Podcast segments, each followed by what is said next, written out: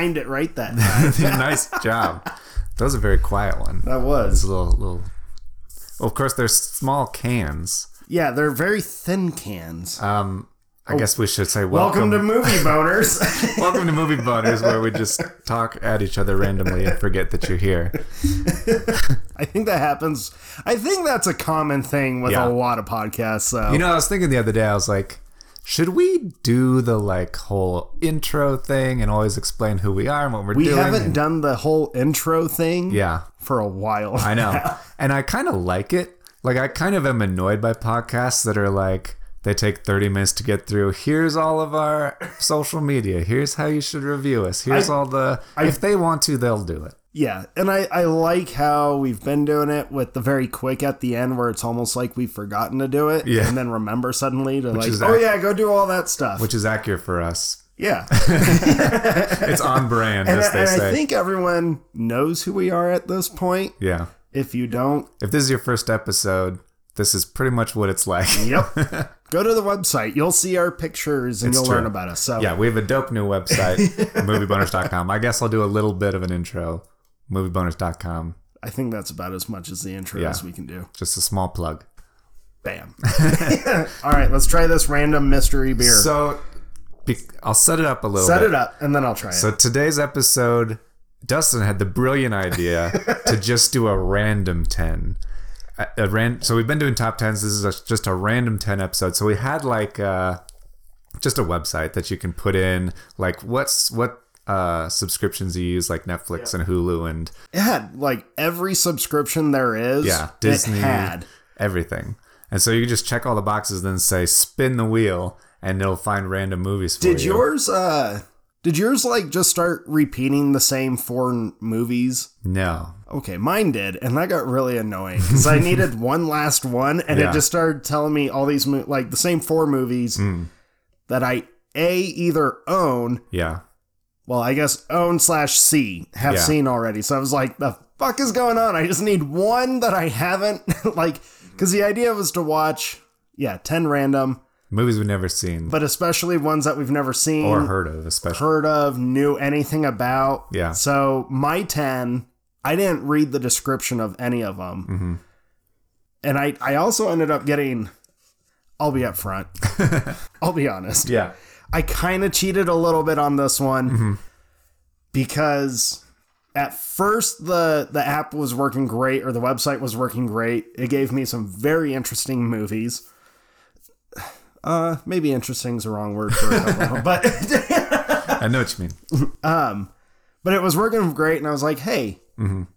this is fun this is in like woohoo but then it started it got real obsessive with the like egyptian movies oh really? yeah and i was like the fuck is this It kind of did a similar thing to me where I it gave me two different Australian movies. Okay. But I watched them both. I didn't know at the time, I guess. i watched one australian movie And then it gave me two different Japanese movies, and they were so similar that I also kind of cheated on my my second one. I swapped it out for one that was still Japanese but different enough that I thought that it it was allowable. It- yeah i uh with it it went overboard with the egyptian movies and uh i tried to watch one of them and the rest i was like um i don't know if i can survive another one Yeah. like that so so yeah i think it's fair to say we probably both cheated a fair amount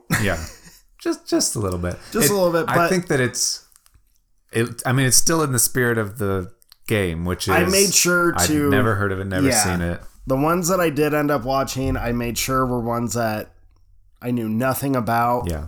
And I wouldn't have seeked it out or wanted to watch it unless it was for this. Yeah there was one on on my list that i was like i remember hearing the title but never bothered to look into it Mm-hmm.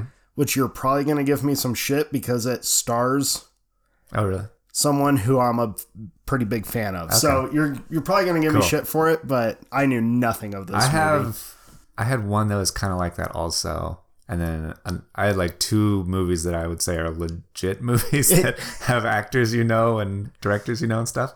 Um, yeah, it's kind of a similar story. my yeah mine was Mine was kind of. I mean, you know, actors in every one of mine, but I don't think anyone's heard of majority of mine. So, or at least I didn't. Yeah. I had no idea these existed. Yeah, that's kind of the fun part. And, And I, I'm curious how this goes, and I'm curious what the listeners think. It could be kind of fun to do this, randomly. r- yeah, randomly or regularly, like yeah. once a month or whatever. I don't know. Right. It'll be interesting to see. It, it was. I was pleasantly surprised that mo- all of mine really had at least a couple actors in it that I was like, I know that person. yeah, And it also really opened it up to me of like, I don't scroll Netflix or any subscription enough Yeah. to realize that like, oh, there's a lot of these movies that okay. yeah, yeah, exactly. So to bring it back to the beer, yeah, so let's get back to the beer. I had the thought earlier in the week. I was like, I should do a themed beer Which we try to do and try to sometimes. yeah, but it's it's getting harder to do with different themes. But I was like, I should just find the most random, most weird beer I can find, and then I wanted to get your reaction when you saw it. I don't know if you know that it exists or not. I'm a little nervous, but a little excited. So and we opened them at the beginning, but I wrapped them in white paper so that we couldn't see. Dustin couldn't see what it is yet. Right.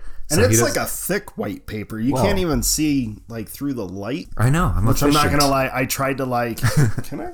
Yeah. No, I knew you would. That's why I made it very, very well done. See, I'm nervous though because So I was gonna let you look at it because I feel like it's kind of a dick move. It could be anything. It could do you a- want me to drink it first and then look at if it? If you're feeling brave, you can drink it and then look at See, it. See, it's I'm I typically feel brave, but it's you and you like to fucking troll me It's on not- this thing. It's not. It's up to you.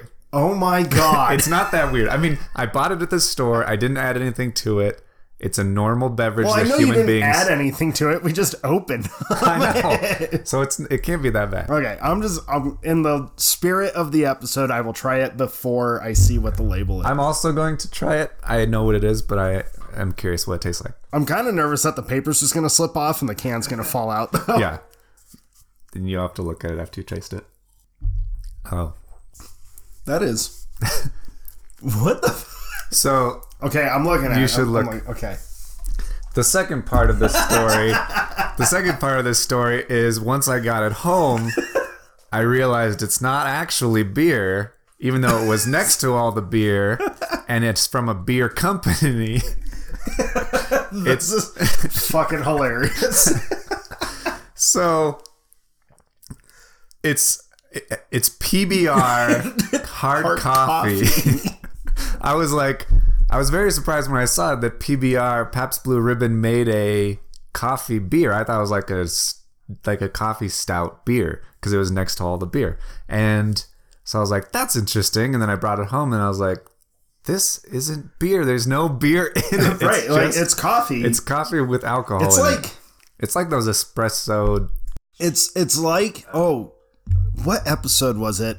Do you remember That early I, morning episode? Yes, Yeah. where I ordered the coffee and the guy drowned the creamer in it. Yeah. which I'm not a big creamer fan. yeah.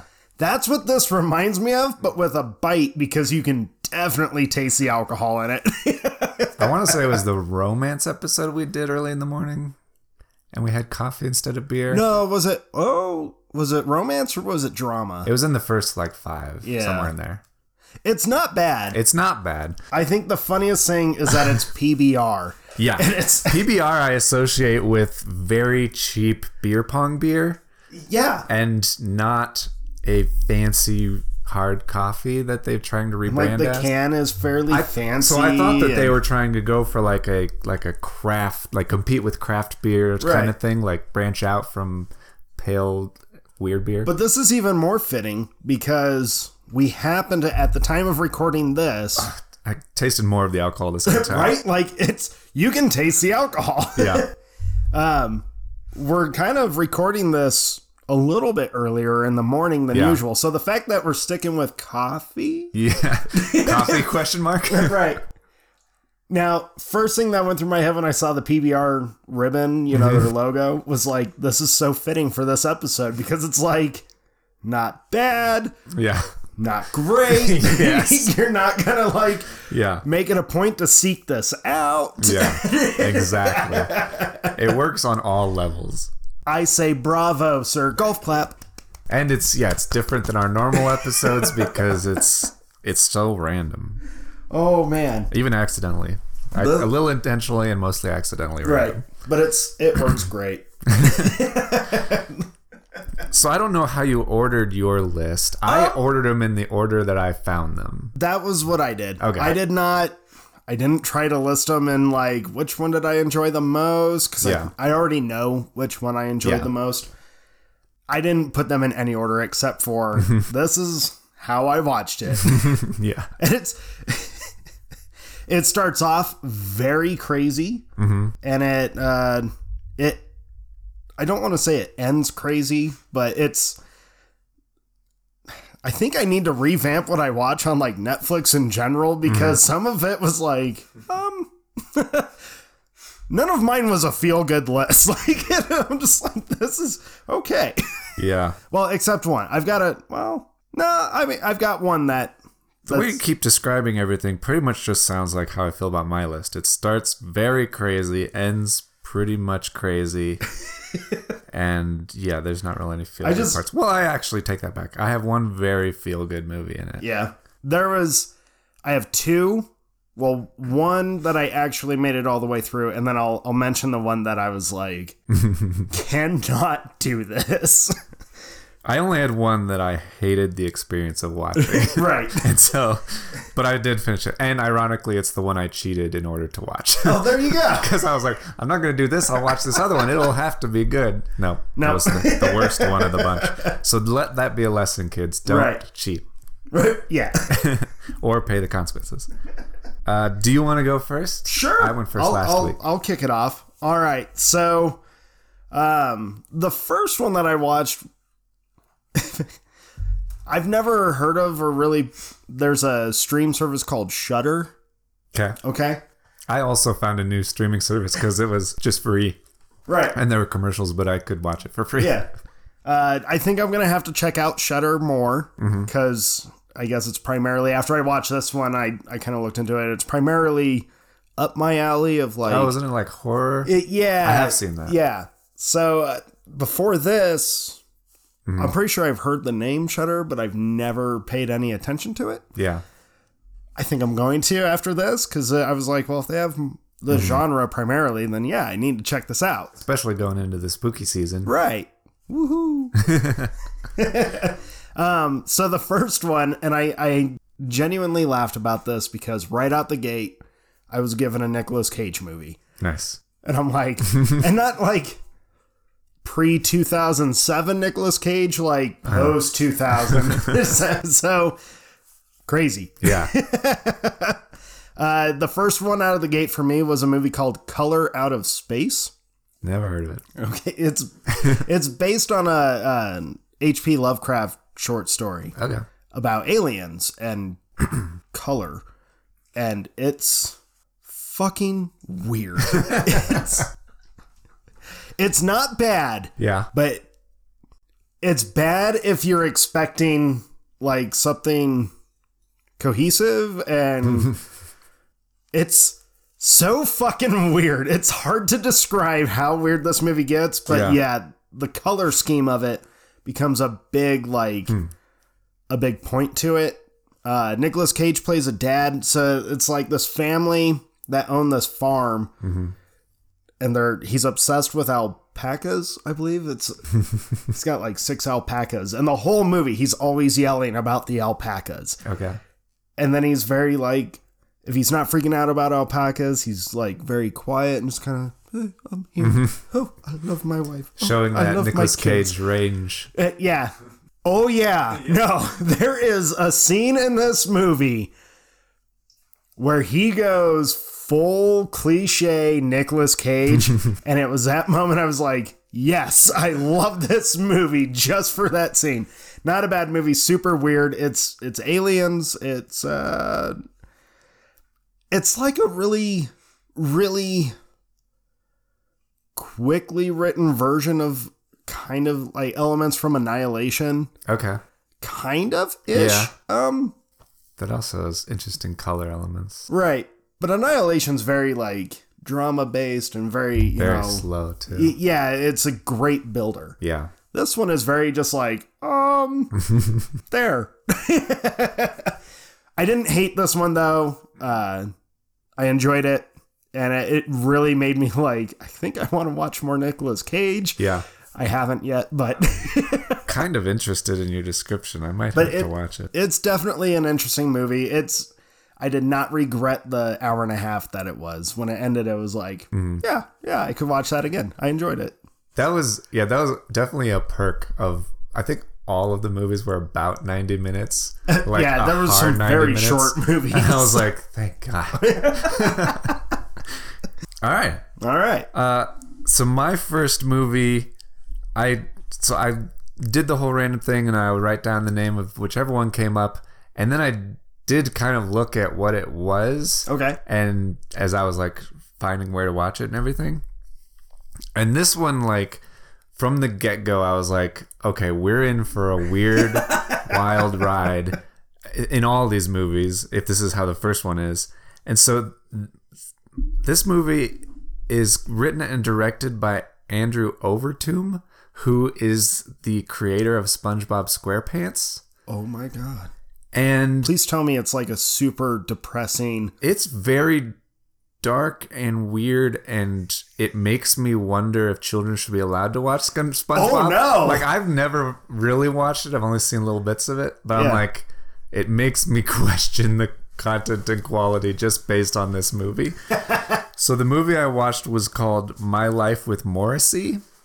Okay. and it's about this chick who's like an obsessed stalker fan of the musician Morrissey, the lead singer of the Smiths. Yep.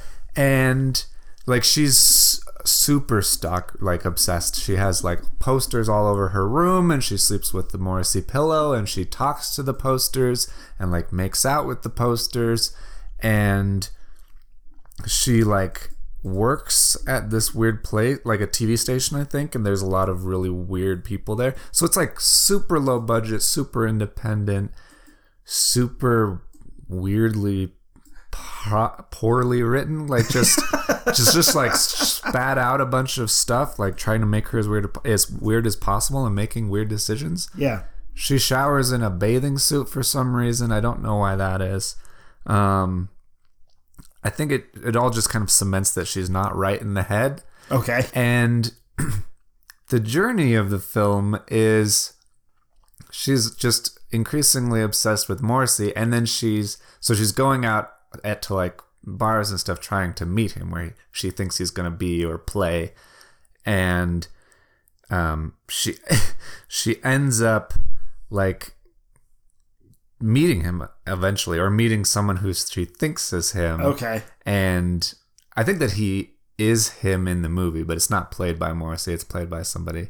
Um, and and he drives her home, and she freaks out, and she throws up on him, and then she like completely just unravels after that, like she's blowing her only chance, and she starts like obsessing about like going into delusions of like believing that they're they were on a date and they're gonna date again and then it just builds up and builds up and she ends up like going and planning their wedding and wearing a wedding dress to work and just going absolutely insane.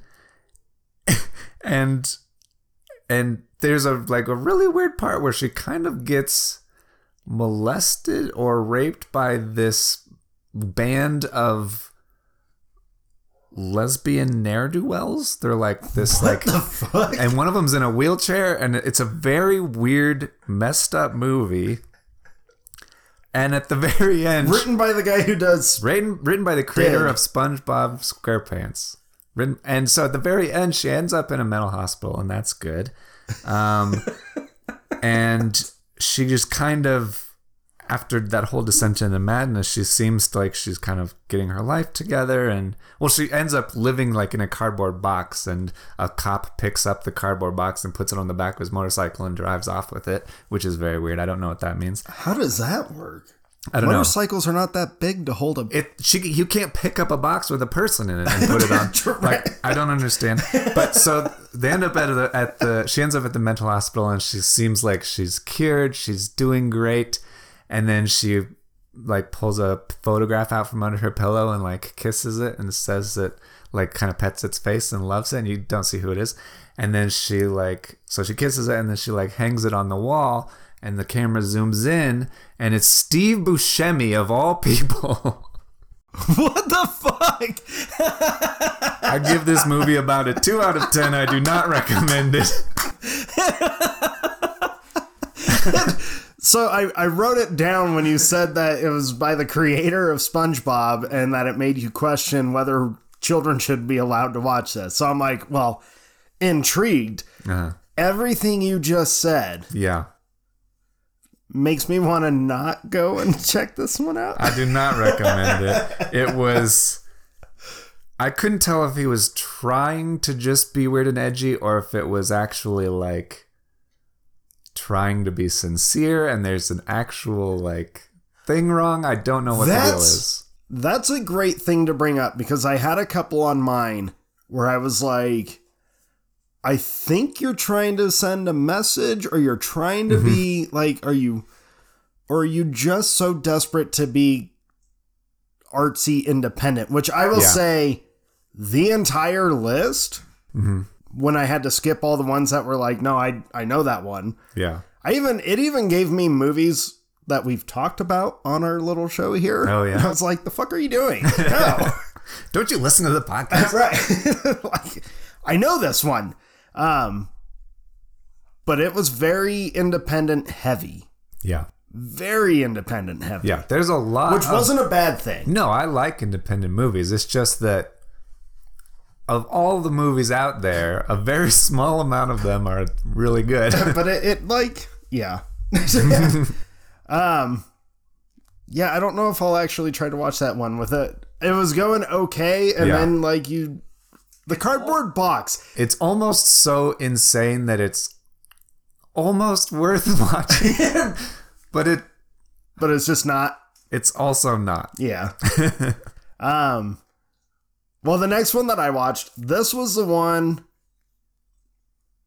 I think I enjoyed this one the most. Mhm. Maybe with another one. I mean, there were two on my list that I was very much like.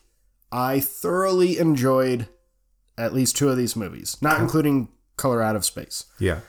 Although I did enjoy that one, but that one's so fucking weird. this one is very straightforward. Um, it kind of rem- so it's called Win It All. Win it all? Yes. Okay. Um, it reminded me kind of of the movie Rounders. Yeah. Do you remember that one with Yeah, Ed with- Norton and uh, Matt Damon? Yep. Matt Damon's a So poker movie. kind of reminded me of Rounders. It's a uh, so it's a movie about this guy who is addicted to gambling. Okay. and he goes to like private poker night tables. Uh, well, he gets he has this friend who's going to prison who gives him this duffel bag, and he tells him like, "I'll give you ten thousand dollars to just keep this in your home. Don't open it. Don't do any of that." And you're like. Well, obviously he's opening that. Obviously, this is going to like. There's our plot. you just Exactly. And uh, so obviously he opens it and there's a shitload of money in it. So he starts using that money to gamble because he's addicted to it. Um, the star of this, it's Jake Johnson. He's from New Girl. yeah. I like him a lot. So I only know him from New Girl or Let's Be Cops.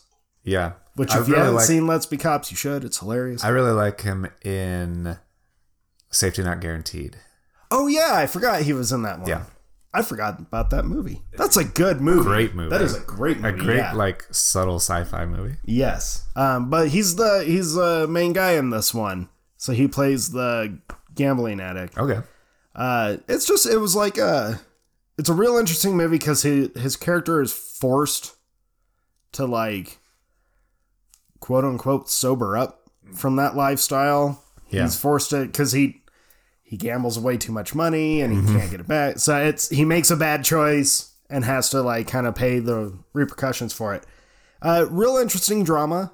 I know it, it was listed as a comedy on Netflix, but I'm Jake like, Johnson this is is not that funny of a movie. This is actually a pretty sad movie. Yeah. But- well, I shouldn't say sad, but it's a very, to me, it was heavy on the drama, Hmm. not on the comedy. But I would genuinely recommend this one. It's a, it was really well done. You can tell that it's an independent movie. You can Mm-hmm. tell like very tight budget. Mm-hmm. you can tell, but I enjoyed it. It was a cool movie. And after I watched this one, I was like, hey, Mm-hmm. maybe I'll get some normal shit. And then I got the third one, and we'll get to that in a minute.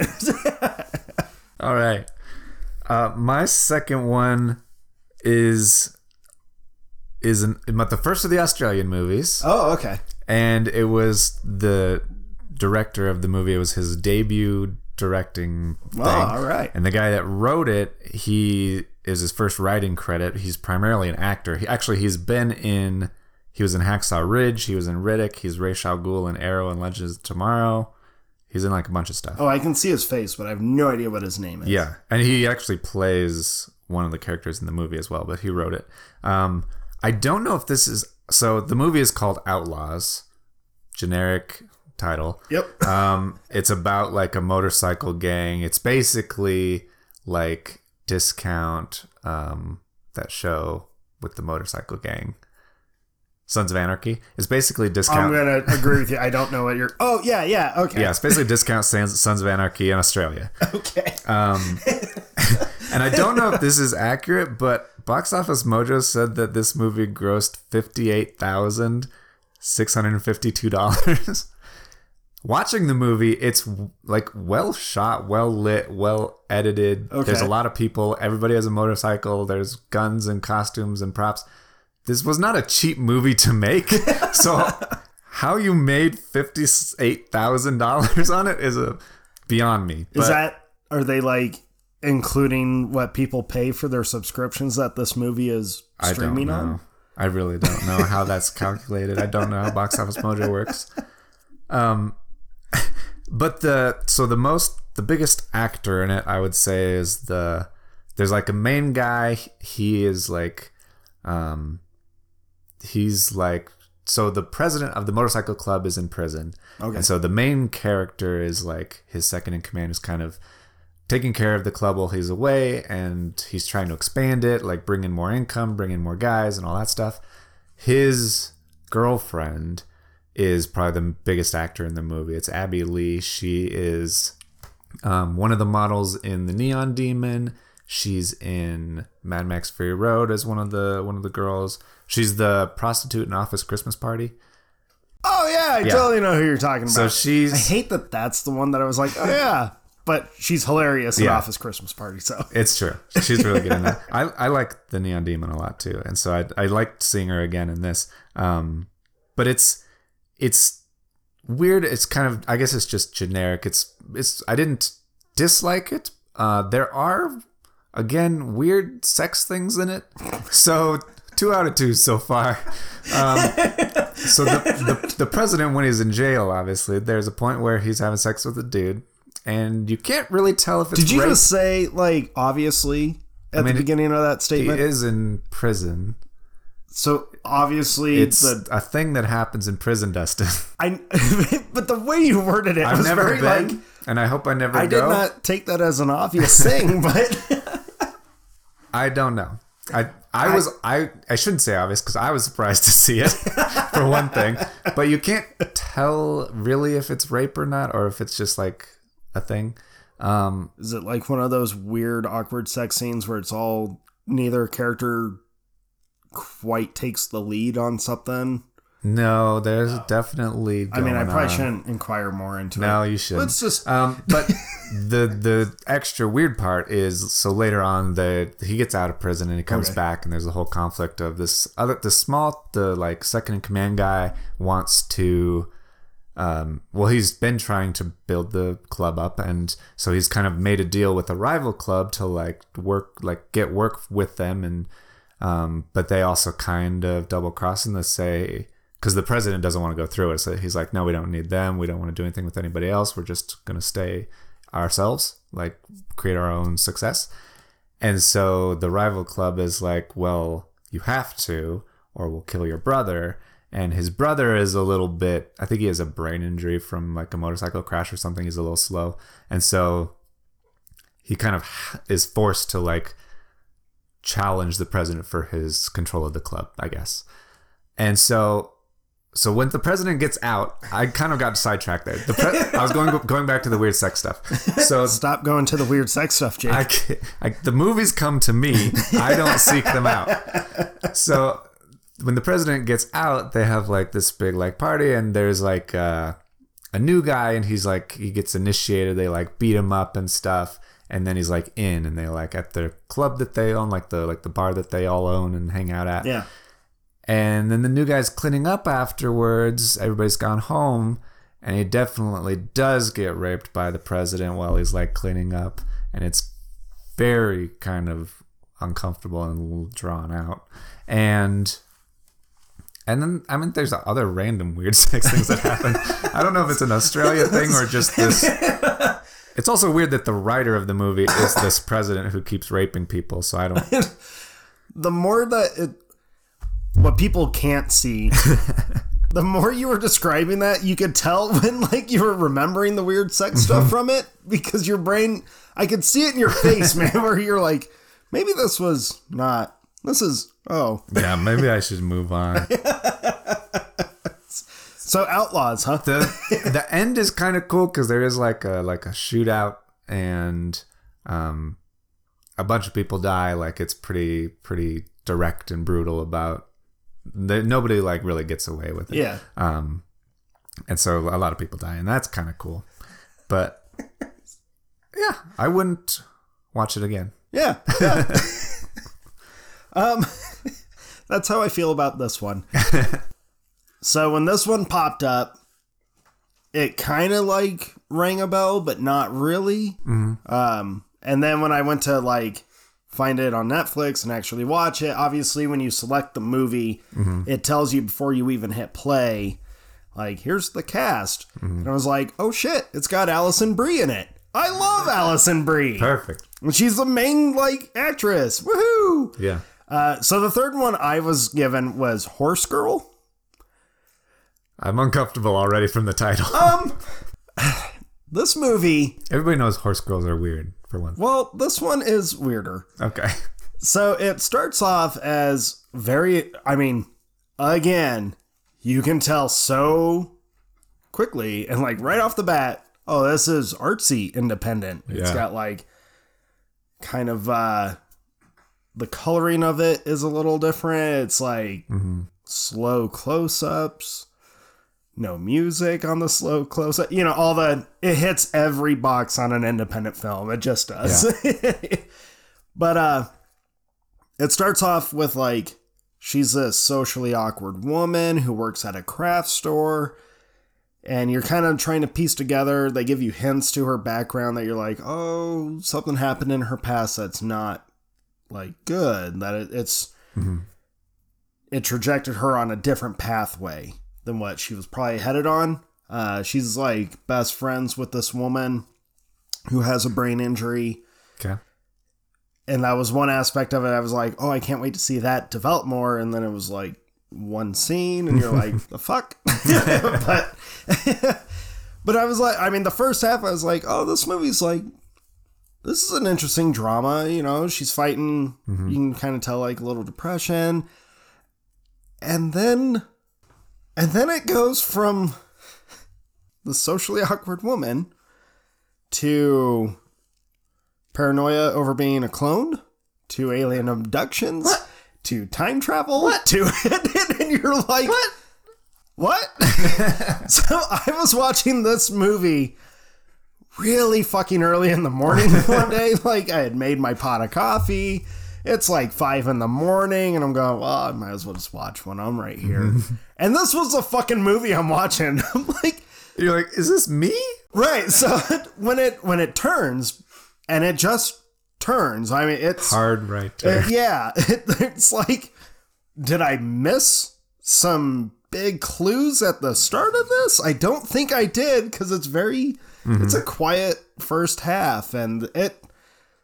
Oh my god, this movie! I mean, when it take I shouldn't say takes off because it maintains the same pacing Yeah. even when it brings all this really weird shit into it and you're like this is just and it's not a rape scene but it has a fairly prolonged loud sex scene in it and you know you're watching it early in the morning and i'm like vocally loud or it- fully voc- loud? vocally okay and i'm like the fuck like this is way too fucking early for for I have roommate.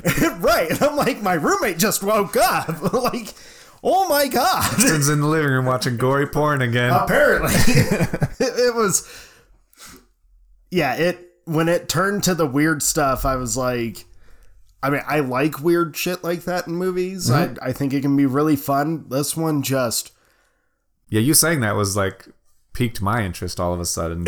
right. So, I mean, I didn't, I probably wouldn't watch it again, mm-hmm. even though I, I am a fan of Alison Brie, but I'm probably not going to watch this one again. just because when it ended, I like, it just ends. Mm-hmm. And I just got up and was like, the fuck? Like, That's another thing independent movies do where it's like, and done. right. And you're like, or they like leave you hanging or something and they think that's like clever. right. And you're like, the, no, you need a little more. it works for some movies, but sometimes we need an actual conclusion to something. Yeah. Um, yeah, this one was just, uh, yeah, I'm sure tons of people enjoyed it, Yeah. but I, uh, yeah, it just, oh my god, I think had it like been a little better at hinting that kind of direction or whatever, Yeah. Maybe a little more uh, palatable. Is that the right word? Yeah. I don't think that's the right. Word. That sounds right to me. Okay. But yeah, just the like the sudden how the fuck did we get onto paranoia about clones? Like when that shows up my wait. what the fuck do clones have to do with this movie? Interesting. yeah, yeah. So Horse Girl. Okay.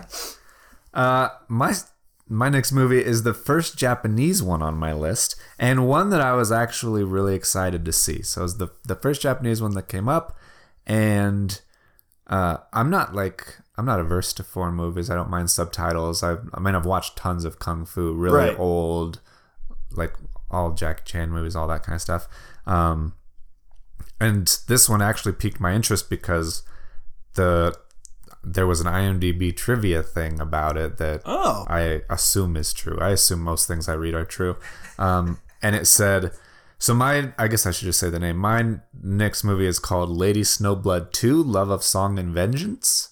And the IMDb trivia said, along with the previous Lady Snowblood, this movie served as one of the main inspirations for Quentin Tarantino's Kill Bill Volumes 1 and 2. And I was like, well, shit, that sounds cool. Sorry, I was in the middle of swallowing a big gulp. Is this what? So we had a reader or a reader. We had a listener comment on us after our Tarantino episode, and she had said like, "Hey, Kill mm-hmm. Bill, Yeah. not exactly based on, but was like inspired by." It may be. I should go back and look at that message. I don't remember Yeah. what if that. What I wonder that if was. that's the one. That's interesting though. Yeah, and so it was. I watched Lady Snowblood two, which is the sequel, and without any context, I actually do want to go back and watch the first one because I did like this movie. Uh, it's from 1974, so it's pretty old. But I, I don't know if the version I watched was has been restored, but it looked really good. Like compared to all the other movies that I've been watching, um, it looked really, really good, and you can definitely tell all of the like inspirational parts to Tarantino. Like the well, the shots are really neatly structured. The blood is obviously there. There's a lot of the lead character is a a, a lady. I don't know what happens in the first movie, but she's kind of getting the opening of this this movie is she's kind of still being chased by the police and kind of tired out and stumbling around. I assume she went through some shit in the first one. and um she ends up kind of like fighting them for a long time and then gives up and gets arrested and, Okay. and gets taken by the police. And so the whole movie kind of follows her and she's a badass assassin. She like kills tons of people really easily. And so you can definitely see like uh, analogies to the bride for sure. And it's it's it's kind of interesting because it is kind of for a Japanese movie in the 70s, it takes place a lot earlier. I think it takes place around like 1905 or something. Oh, wow. After like the Ru- Russian Japanese War or something. And um and so it it for a Japanese movie from that time frame or about that time frame, it's it's kind of anti-imperialistic in a way. Okay. So the the the government and the police that arrest her and everything, they're all very corrupt and they're all very authoritarian and they um they just like do terrible things to people and they extort lots of people and she kind of falls in with this guy who's treated by the government as like this obvious bad guy they call him the anarchist Okay. and he he's just a guy that has like so he has a, a document a piece of paper that has like transcriptions of a bunch of the government officials conversations that kind of if it got out to the public everybody there would be like an uprising kind of thing Yeah.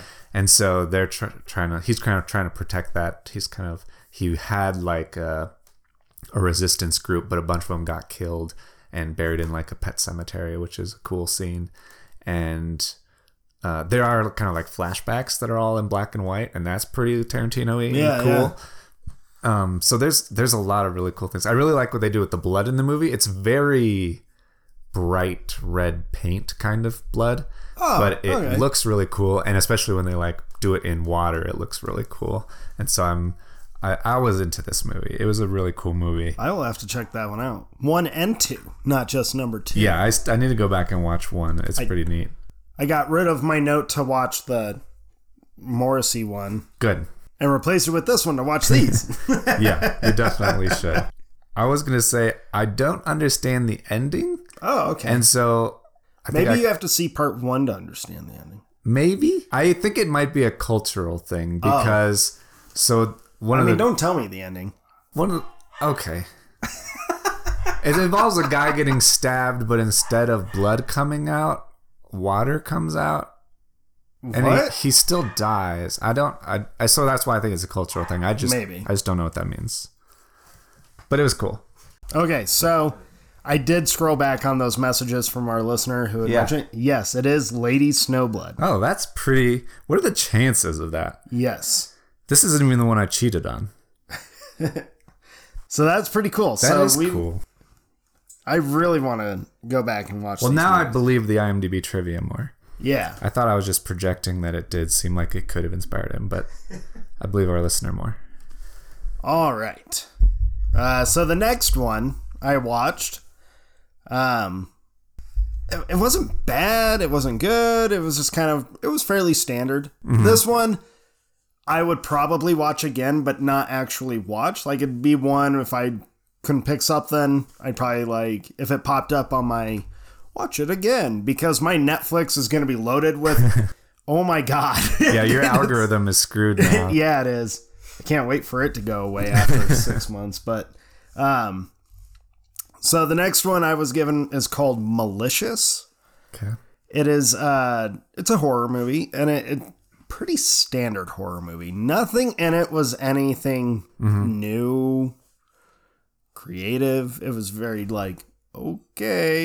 it was like it was a weird combination of Annabelle and Possession, which not too many people have heard of Possession. It was uh I can't even remember what year it came out, but it's got Jeffrey Dean Morgan. His daughter finds this box that you can't open hmm. at like a yard sale, and then because the movie won't go anywhere if she can't open the box, she somehow opens the box, releases this mm-hmm. demon.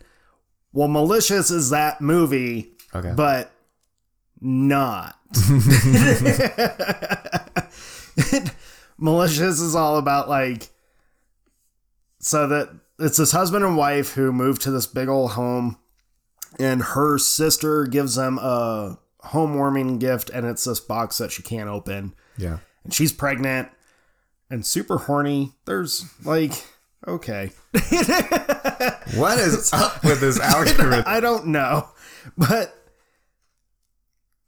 I'm looking at the rest of my list and like only a couple of the movies I watched did not have weird sex things in it. And mm-hmm. that made me uncomfortable. So I was like, this is no.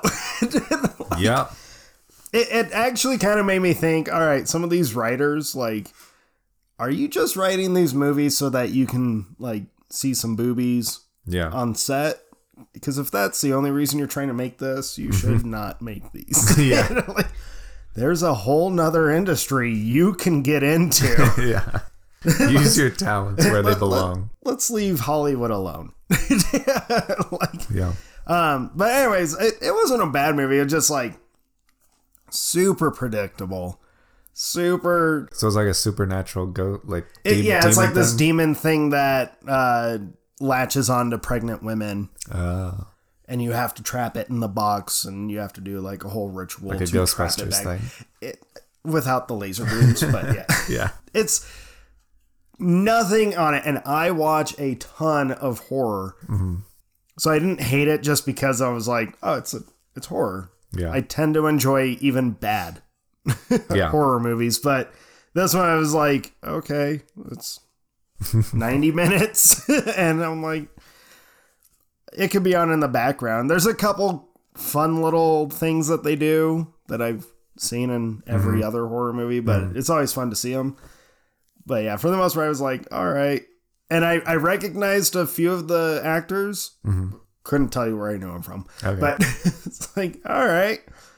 But yeah, it, it was like, when it ended, I just kind of had that, mm, meh, all right, I'm going to watch something else now. Nice. Uh, my next movie is the only wholesome one on my list that I alluded to earlier. Oh, And definitely no sex stuff in this one All right. because it's a Disney movie. oh God. So it's a That, that doesn't necessarily mean there won't be weird sex things in it. That's true. So, and but I I was pretty comfortable with it being a Disney movie because Disney definitely knows how to make passable movies. Right. that every movie they make is not the best, but not bad. And so, and, and I I always have to give Disney credit though because like every movie they make, well, every hit they make, Yeah. is like half of the time it's better than the live action normal like big budget stuff we get, and you're like, how does this happen? But sorry, go ahead. yeah, this is one I don't think was a hit. It may have been straight to the Disney Channel, but Was Uh, it High School Musical too? No, it's called College Road Trip, and that sounds like something with like alcohol and sex Well, I was to and say drugs. they, they made a movie about a road trip in college called Road Trip in the 90s. this is specifically. College Road Trip, and it's very wholesome. It has Martin Lawrence and Raven-Symoné in it. Martin Lawrence plays a police chief who is a super overprotective dad, and his daughter is Raven-Symoné, and she is in high school about to go to college, and she needs to go like he wants her to go to Northwestern because it's really close to home, and he just like needs her around all the time, super protective, super controlling and she wants to go to Georgetown for some law thing, which is like in DC and it's really far away. And so through a series of events, he has to like they have to go together on this trip. She was going to go with her friends, but he wouldn't let her go, and then so he ends up driving her to the college to see it and stuff. And so and then wackiness ensues. It's not that wacky, but there's a little bit of It's randomness. Disney wackiness. Yeah, they they're in this like police cruiser and they're like taking that to do the road trip in, and then they're on some like mountain road and get a flat tire, and he has this really cool like electric automatic car jack, so he could just like push a button and it just raises the car. Like he puts it under the car, but then he pushes a button and it like just starts raising it up. But they're distracted because they're arguing and um, actually her little brother one of the like little gimmicks of the movie is that her little brother is really smart and he is like a little pig that like lives with them that he's like trained. And the pig is like uh like weirdly smart like supernaturally smart like could be could be like uh have a human's brain transplanted or something in him This sounds like a very typical Disney movie. yeah. And so the pig does does cute chaotic things and so the the little brother ends up like sneaking in the back and they discover that he's in the car at this point and so they're like arguing about how to take him home. They need to make it to the college and they forget that the car is being raised up Right. and ends up getting raised up too far and rolling down the hill. Right. So now they need to find out how to get to, to the college. And so they end up like taking buses and taking all these things. And so it's kind of like a, a road trip movie. Right. And, um, and there, I mean, there's a lot of kind of silly, I mean, there's a lot of like kind of silly parts in it, but it's, it's, that generally feeds very heavily on the Martin Lawrence's is super overprotective um, thing. There's actually a So the moral is he has to learn how to let go, right? yeah have to learn how to let go so she can go to college and and her own she person. she is old enough to make decisions and so he's like one thing is he like she goes and stays with friends while they're staying at the grandma's house because one of the stops along the way is to stay at his mom's house and so but she's staying at a nearby sorority where her friends are. And so he like sneaks in to check on her and then gets trapped under the bed when they come in and he can't let her know that he's there. And then he hears her say that like like all these things about like oh i he it was really fun when he like listened to me and he really like i thought that he was understanding me. And then but he needs to understand that i'm like i can take care of myself. I'm gonna make good choices and so all this stuff. He he has some like realizations. So when, when he had his realization, did they did they do that shot where he's? I'm assuming he's on his stomach. yeah Where he does that like heavy sigh with the somber music behind it of like, Pretty oh, much. I need to learn my lesson. Exactly. exactly. Uh, there is like a funny recurring thing. There's actually a lot of other people in this movie. So, um, Donny Osmond is like one of the other dads, and he has like a really the most random. he, he has like a really close relationship with his daughter as they're doing a college tour, and it's kind of like who Martin Lawrence like wishes that they were, or is in denial that they're not, I guess. And so, um, that's kind of funny. Actually, the- his the girl who plays Donny Osmond's daughter is one of the daughters in Last Man Standing. I don't know if you've watched that show, the Tim Allen show. Um, he's she's Mandy, the like middle daughter, oh, okay. the original Mandy. They switched Mandys. They did. Um, yeah, in the later seasons. Um, but so that's really fun. And then Will Sasso is in it. He's one of the deputies that is like in it.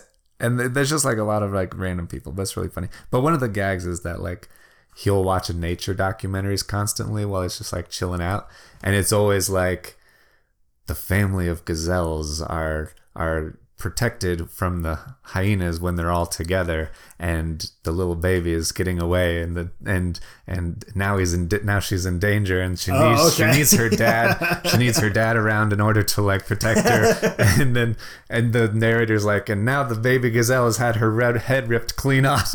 And you're like whoa oh disney Oh you're dark. So that was fun. I like that part.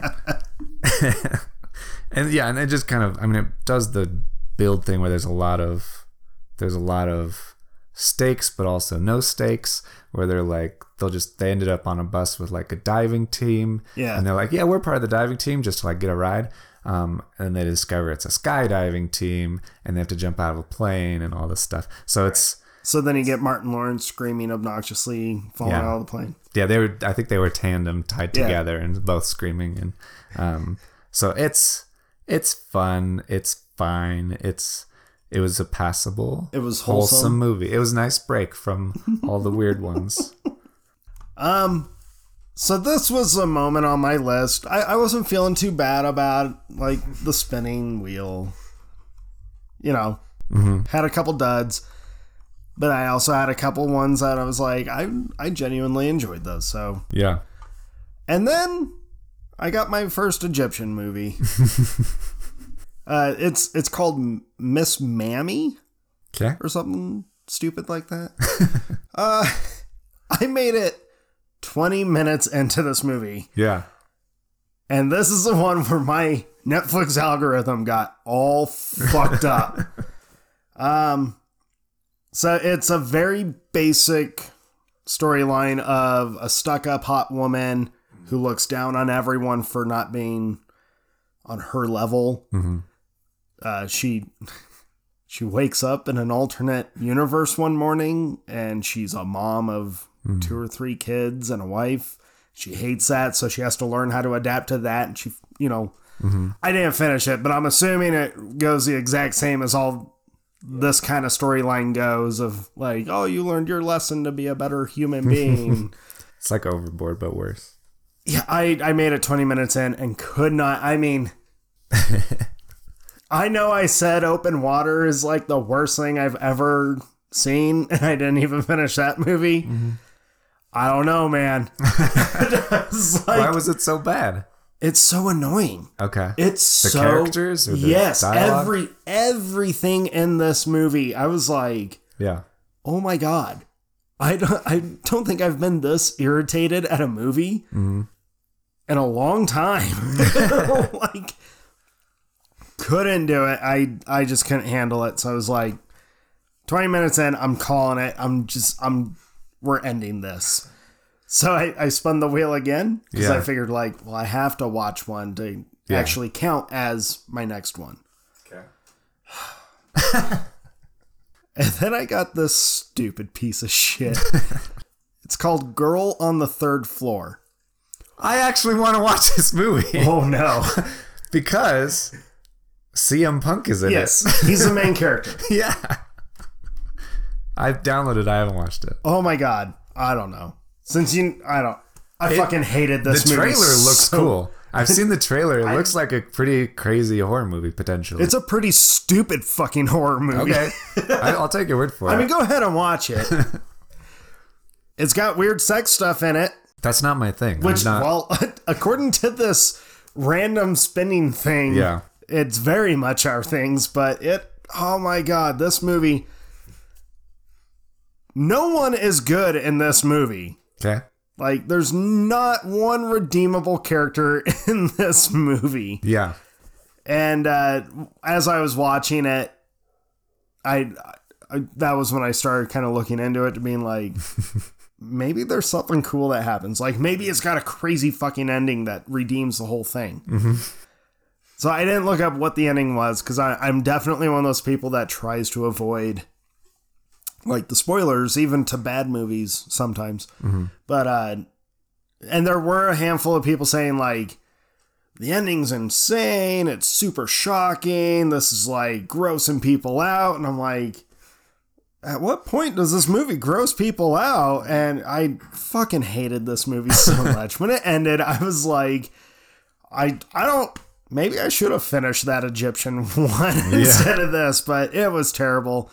I think it's funny that you knew what movie this was, but I'm assuming it's because he used to be a wrestler. It's only that. Yes. I that's the, how I heard about it, and then I watched the trailer, and I the trailer legitimately looked cool. So I never watched the trailer. I I just saw the movie and I I would never watch this again. Yeah. But I'm curious. Go ahead and watch it, Jake, and then let me know how you feel about it. Yeah. Because I fucking thought it was stupid. Okay. I hated this. I already movie. have it on my list. I'll do a little homework and watch All it. right. That's so funny. uh, okay, so my next one is my second Australian movie. it's from 1999, um, and it's it's written and directed by a guy named John Hewitt, who also produced it and acted in it and was the casting director for it. Okay. So independent, I think, is a safe way to put this. right. Um, and there's uh, he did another movie that actually I sounded cooler than this one. That was about three vampires in the streets of Melbourne, actually quote unquote screwing and taking drugs. So maybe that's maybe I'm actually gonna get into why this movie is also weird sex stuff. So All right. So if we're gonna make these random tens a thing, yeah. I wish there was a way to edit like no weird sex. the content yeah um so my my movie is called Redball i don't know what it means it never comes up it never explains what red ball is It has a very uh, independent title then, where you're like, yeah what's the point of that name? it may may be referring to something that has to do with australian police that i'm not aware of because it's about about the police basically in australia oh, okay. So it follows a bunch of cops, primarily this main cop lady. She's a detective in homicide. Uh, she's friends with other cops. Most of them have left homicide because it's just too dark to like um, it's wearing on them too much. So they're in like vice and doing drugs and stuff.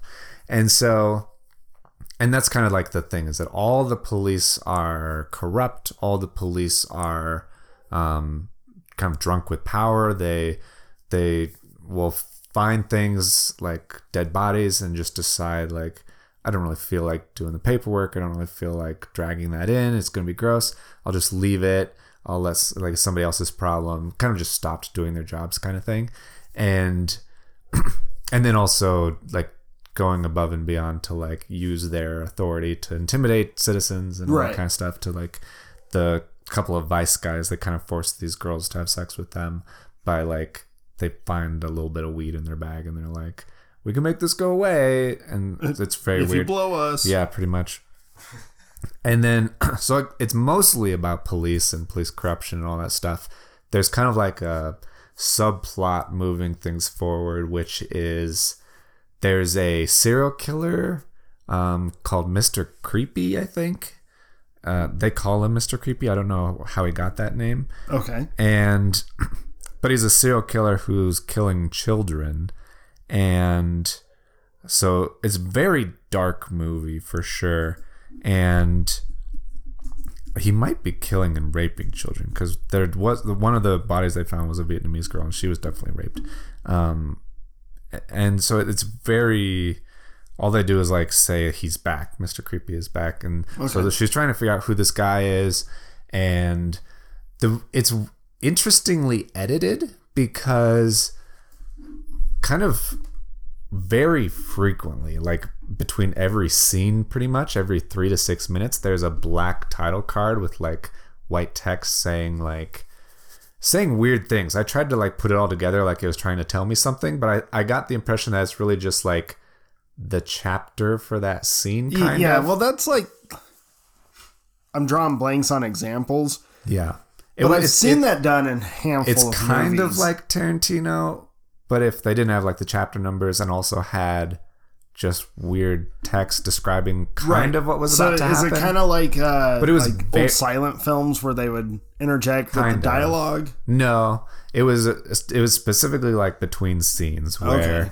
where like they'd be like go to a video rental store and so before they went there there'd be a t- screen that said something random and then they go to the video rental store they'd have a conversation they'd do an interview um, and then three minutes three to six minutes later there'd be another one and they'd be somewhere they'd go to somewhere else or go to, to different cops and it was like it was very frequent which was the weird thing. So it was obviously like yeah. very purposeful then. Yeah it wasn't like through acts of the movie like three Yeah. or four or five times. It was like lots and lots and lots. But it was kind of interesting and kind of cool and it did make keep me engaged to be like okay what did that say and how does that relate to what they're doing now Yeah. and um so that did was it relate to what had previously happened was- or to what was happening I think it was what was about to happen. I think it was the opening for each of those scenes was was the title of it, kind of, Okay. or a title. But it was all a lot of it was kind of just weird phrases or weird words. Okay Um, so that was weird. Um, but you end up figuring out at the end. I wouldn't recommend this movie, so I'm going to go and spoil it for you. um, you end up like kind of figuring out that her partner has kind of known for a long time um, that the police chief is Mr. Creepy, and so the kind of the head of everything is the one who's actually like kidnapping and killing children, and it's really um, awful. And so she kind of goes Judge Dredd on everybody. She's like meets him in a parking garage, and she's like, "You've been murdering these girls. The penalty is death." And she pulls her gun out at him, and she's sounds gonna like the shoot him. good judge dredd you know Yeah, exactly. The first one. no no the, the remake So no no everyone knew what i was referring to and you agreed i win argument over I we agreed. It sounded like the good one. karl urban good job karl urban yeah Karl Urban is great value Sylvester Stallone. and now I'm picturing Sylvester Stallone as McCoy in Star Trek, and that sounds funny. Okay, that sounds terrible I know. sorry i just had to the- brag so that it just it got pretty like I guess brutal at the ending. I wouldn't I wouldn't say it's good by normal standards, but it was it was fairly fairly raw and fairly brutal Yeah. and fairly I liked I liked kind of how it wrapped up. Um, it was tricky to kind of follow because their Melbourne accents were pretty thick. Um, did you have to put the subtitles on at one point I looked for subtitles and I couldn't figure out how to put them on because Oh, no. I, I watched it on a free app called Tubi, I think, Okay. that had movies. And this is the one I watched with commercials because it was free. Um, it was the only place I could find it. And so yeah, it was it was it, it was interesting. Okay. Um, very independent, very weird, and that's about it. Uh, I was not feeling too good going into the, you know, like having to spin that random wheel again. After, After, Egyptian uh, experience, After, yeah, the Egyptian movie one and then the the, girl on the third floor. I was, I will not lie. After that, I, I was regret like, having this this was a terrible fucking idea. like, stupid. yeah, Um, and then I got this one. It's pretty fucking good. Okay, This is one I would genuinely recommend to not everyone, but to a handful. mm-hmm. I think you would definitely appreciate this one. okay. Um, it's called Irreplaceable You. This sounds familiar. So it's a little wonky of a concept. Uh, it kind of parts of it reminded me of P.S. I Love You Okay. with Gerard Butler. Yeah, it kind of has similar aspects. So it's about this woman, her and her fiance are lifelong, like they've been in love since they were children okay, and they've just they've been inseparable the whole time. Well, she gets diagnosed with cancer hmm.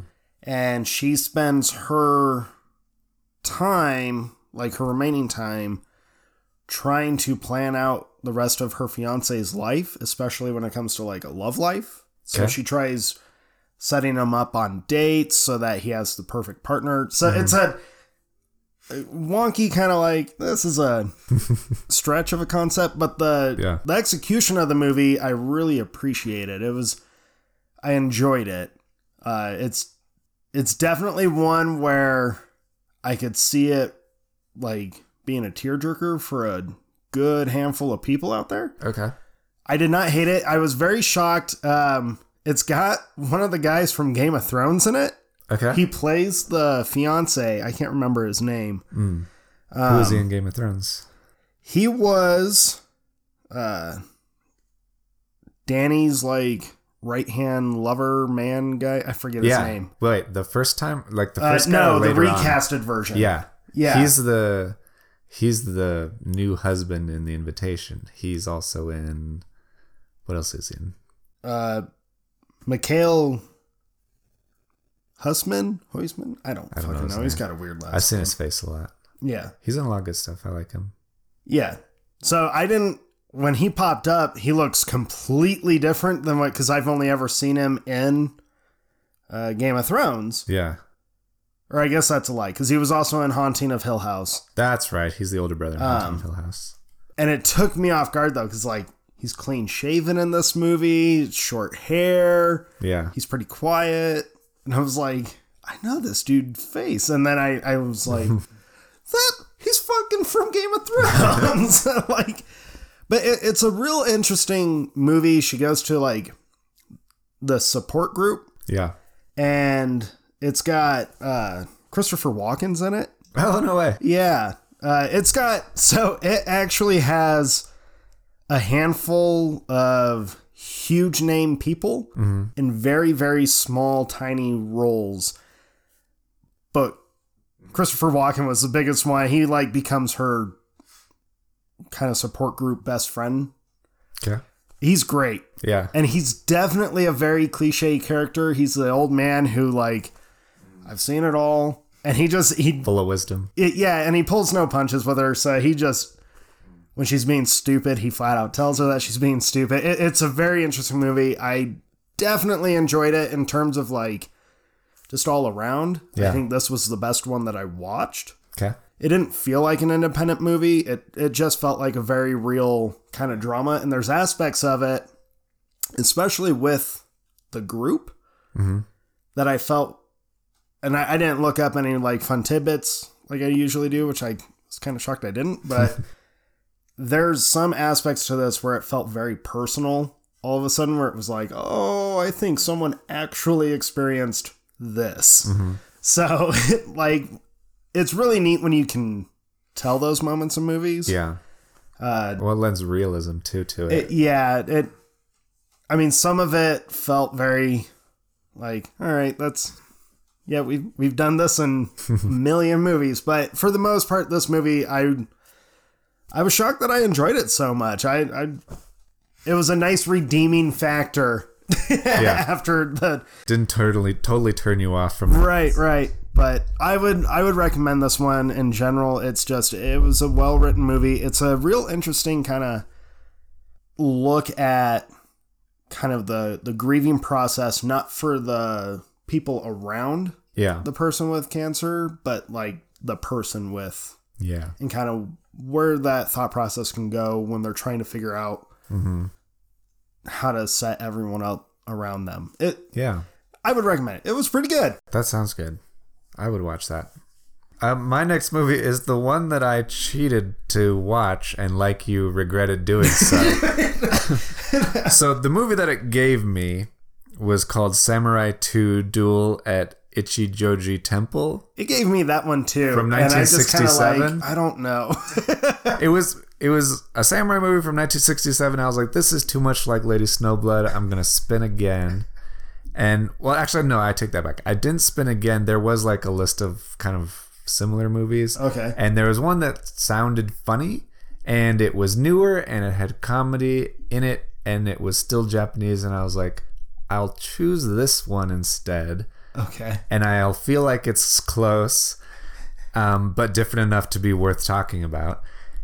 So m- the movie that I chose was called Samurai Cat 2 Tamanojo Goes to Edo. And Hold on. it's from 2016. It's a comedy history movie. Did you say samurai cat? Samurai Cat. As in meow? Correct. Oh no. There's a white cat named Tamanojo, and apparently this is like a thing, like a big deal. So I watched the second one again, Tom, Samurai Cat 2. There's a first movie. Uh, luckily, Samurai Cat 2 is a prequel, so you don't really need to do Okay. watch anything else uh, first. But there is a there is a first movie, and apparently there are two series, two seasons of a show on Amazon. So this is like a thing. This is like a thing that people like Samurai Cat, and I don't know why because it sucks. so this is the worst movie that I've watched. yes. Without a doubt, the worst movie on my list that I watched is Samurai Cat 2 Tamanojo Goes to Edo. It's the reason that it's so bad is because nothing happens. It's so boring and so they they have just so they use real cats.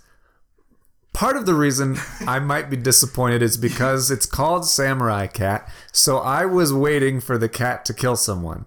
Well, right. I was expecting never like does cat in anything. full samurai garb. No, he, first of all, he doesn't wear any outfits, so just a white cat. Okay. Doesn't wear any outfits. He's around Japanese people of that era. They're in the very traditional Edo era garb. Um, there are people with swords, but nobody is attacked ever. The cat doesn't kill anyone. The cat doesn't use a sword. It doesn't wear any armor. Um, and they, you can tell that it's like playing on the series thing that there are like how you can tell it's talking about like how he got his name because the opening is this guy who's like who's like stumbles into a cabin because he was uh, fighting against in the war and uh, he's gonna die. And then there's a flashback to he was like leaving the house and his wife was pregnant and they were talking about how, what they're gonna name their baby. So he puts like a note on the cat's collar and he's like take this to my wife and you can it's like the name that he wanted his kid to be. Right. But it's a fucking cat so it just wanders around the forest. Like he's just sitting in the forest not doing anything. Has a little bit of blood on him obviously. But it's a fucking cat. yeah it's not like a magical cat or like where the cat is even a character. The cat is not even a well-trained animal where it will go and do things. It just sits there and looks like a cat. It sits still i guess is the only training it has. And it'll get picked up by people and held by people and pet by people and but it mostly sits there and stares at the camera and so it's doing that in the forest. It's just sitting in the snow, and a guy comes up and finds it, and like, oh, what's your name? And he pulls the little little piece of paper, and I was like, oh, your name must be Nojo, and he takes the cat, and the cat never goes back to the lady whose husband just died. I don't know what they named their kid. Doesn't matter. And so you end up with this cat just kind of changing hands from person to person and Okay. it's like a, a thing that's set up that it will it'll stay with you until it you don't need it to or it, it needs it Oh, I needs think to that's move like on an or actual something. like kind of cultural belief. I it think certainly that's. could be. I think so. I probably super so it- wrong. It stays with this like school teacher for a little bit and she's like, No, I hate cats and then it kind of wins her over. And then um it ends up in this like box that they're like putting things into to like gifts for the lord of their area to like because their school's gonna get shut down so they're trying to like get him to help and so they put a bunch of like vegetables and stuff in this box and the cat jumps in it and the courier takes it and then there's like a thing where they're like don't look in the box and he does they don't tell him what's in there and so he thinks when he finds the cat that they were giving the cat to the lord Right. and then the Lord won't take it. So the cat has to stay with this courier for a long time. And the courier has like the only courier they could afford is the guy with like the broken leg who's like he got kicked by a horse and so he's really slow and he's just like hobbling along the whole movie. And so he kind of like becomes the cat courier because the cat stays with him and he can't get rid of it. And so he just goes around delivering packages for people, and he actually like kind of becomes marginally successful because he they didn't like him at first, but when he became the cat courier, he had like a, a gimmick, and they're like, okay, now you're cool, He's got a thing. Yeah. He's that guy. exactly.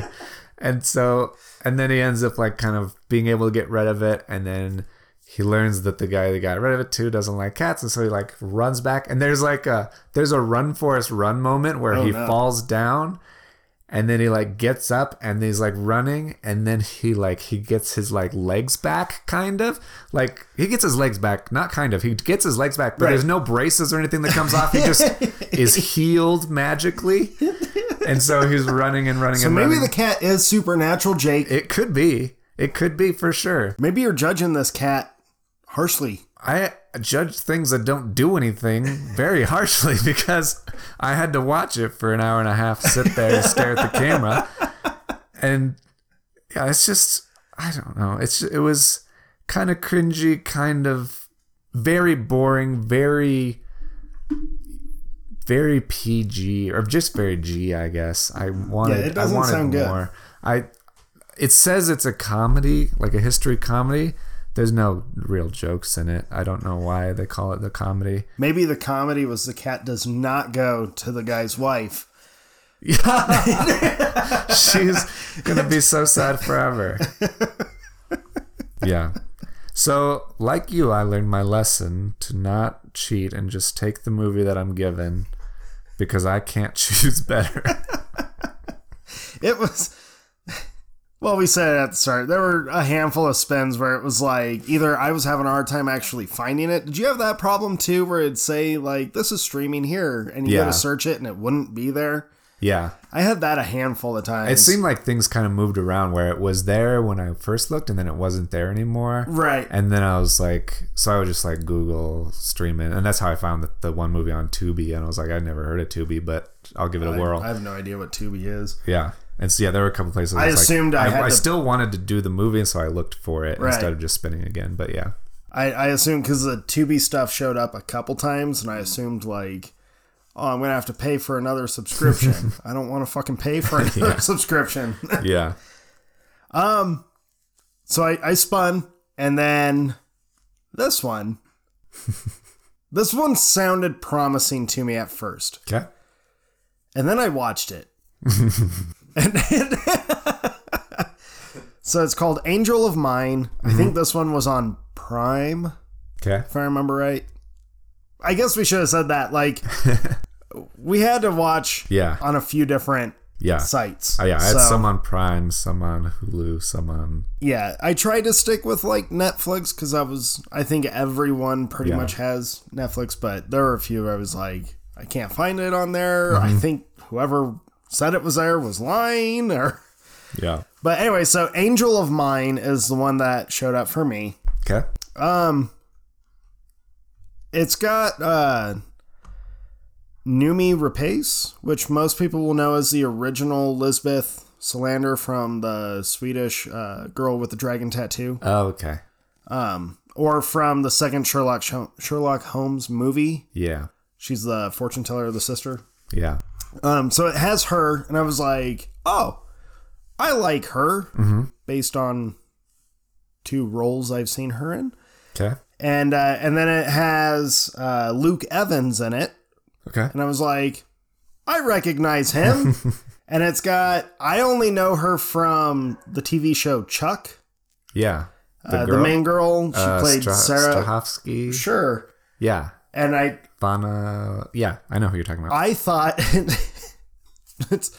I was like, man, she hasn't done anything since Chuck, so this will be neat She's to see. in. She's in Handmaid's Tale, and I was like, I've never. I haven't seen Handmaid's Tale. Christy loves it. Right. I've seen bits and pieces, but yeah, I didn't know she was in it. I was Yeah. like, hey, I like her. I did not know she was in it, and I, at first I was like, in my notes, I was like, everyone's only going to know her from Chuck, and then I saw that and went, I think I'm probably in the minority. Everyone will know her from Handmaid's Tale, Yeah. and not Chuck. But anyways, so this was an Australian film. This Okay. is the the movie from. I'm not to do it. I'm not to. Down under. there you go. You can make the ass out of yourself. I mean, as long as I don't sing into the microphone this time again, I don't know what it is. There's something about having a microphone in front of you makes you want to sing.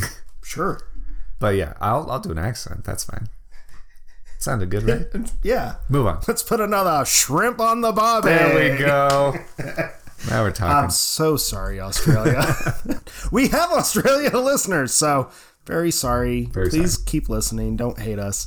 you can do a our southern hick accents. Which is like the American cliche. It's not far off, which is the sad thing. Anyways, uh, Angel of Mine. So it's about this woman who super depressed. She has a son. She's going through a divorce or is divorced.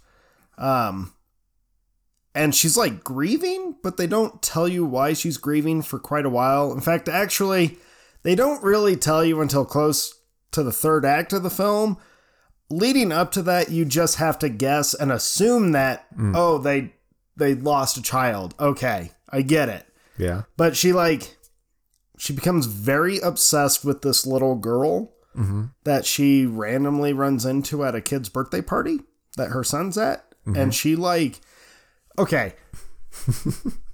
I I watched the whole movie, but as soon as this birthday party scene showed up, I very much was like, I don't know that I can finish this just on a like where are you going with this? Because You don't want to go down the wrong I'm path. very uncomfortable. And I kept telling myself it's got like mainstream actors Yeah. like this they can't I was very nervous because she's at this party and she's all awkward awkwardly walking in between kids playing and like hmm. it's weird.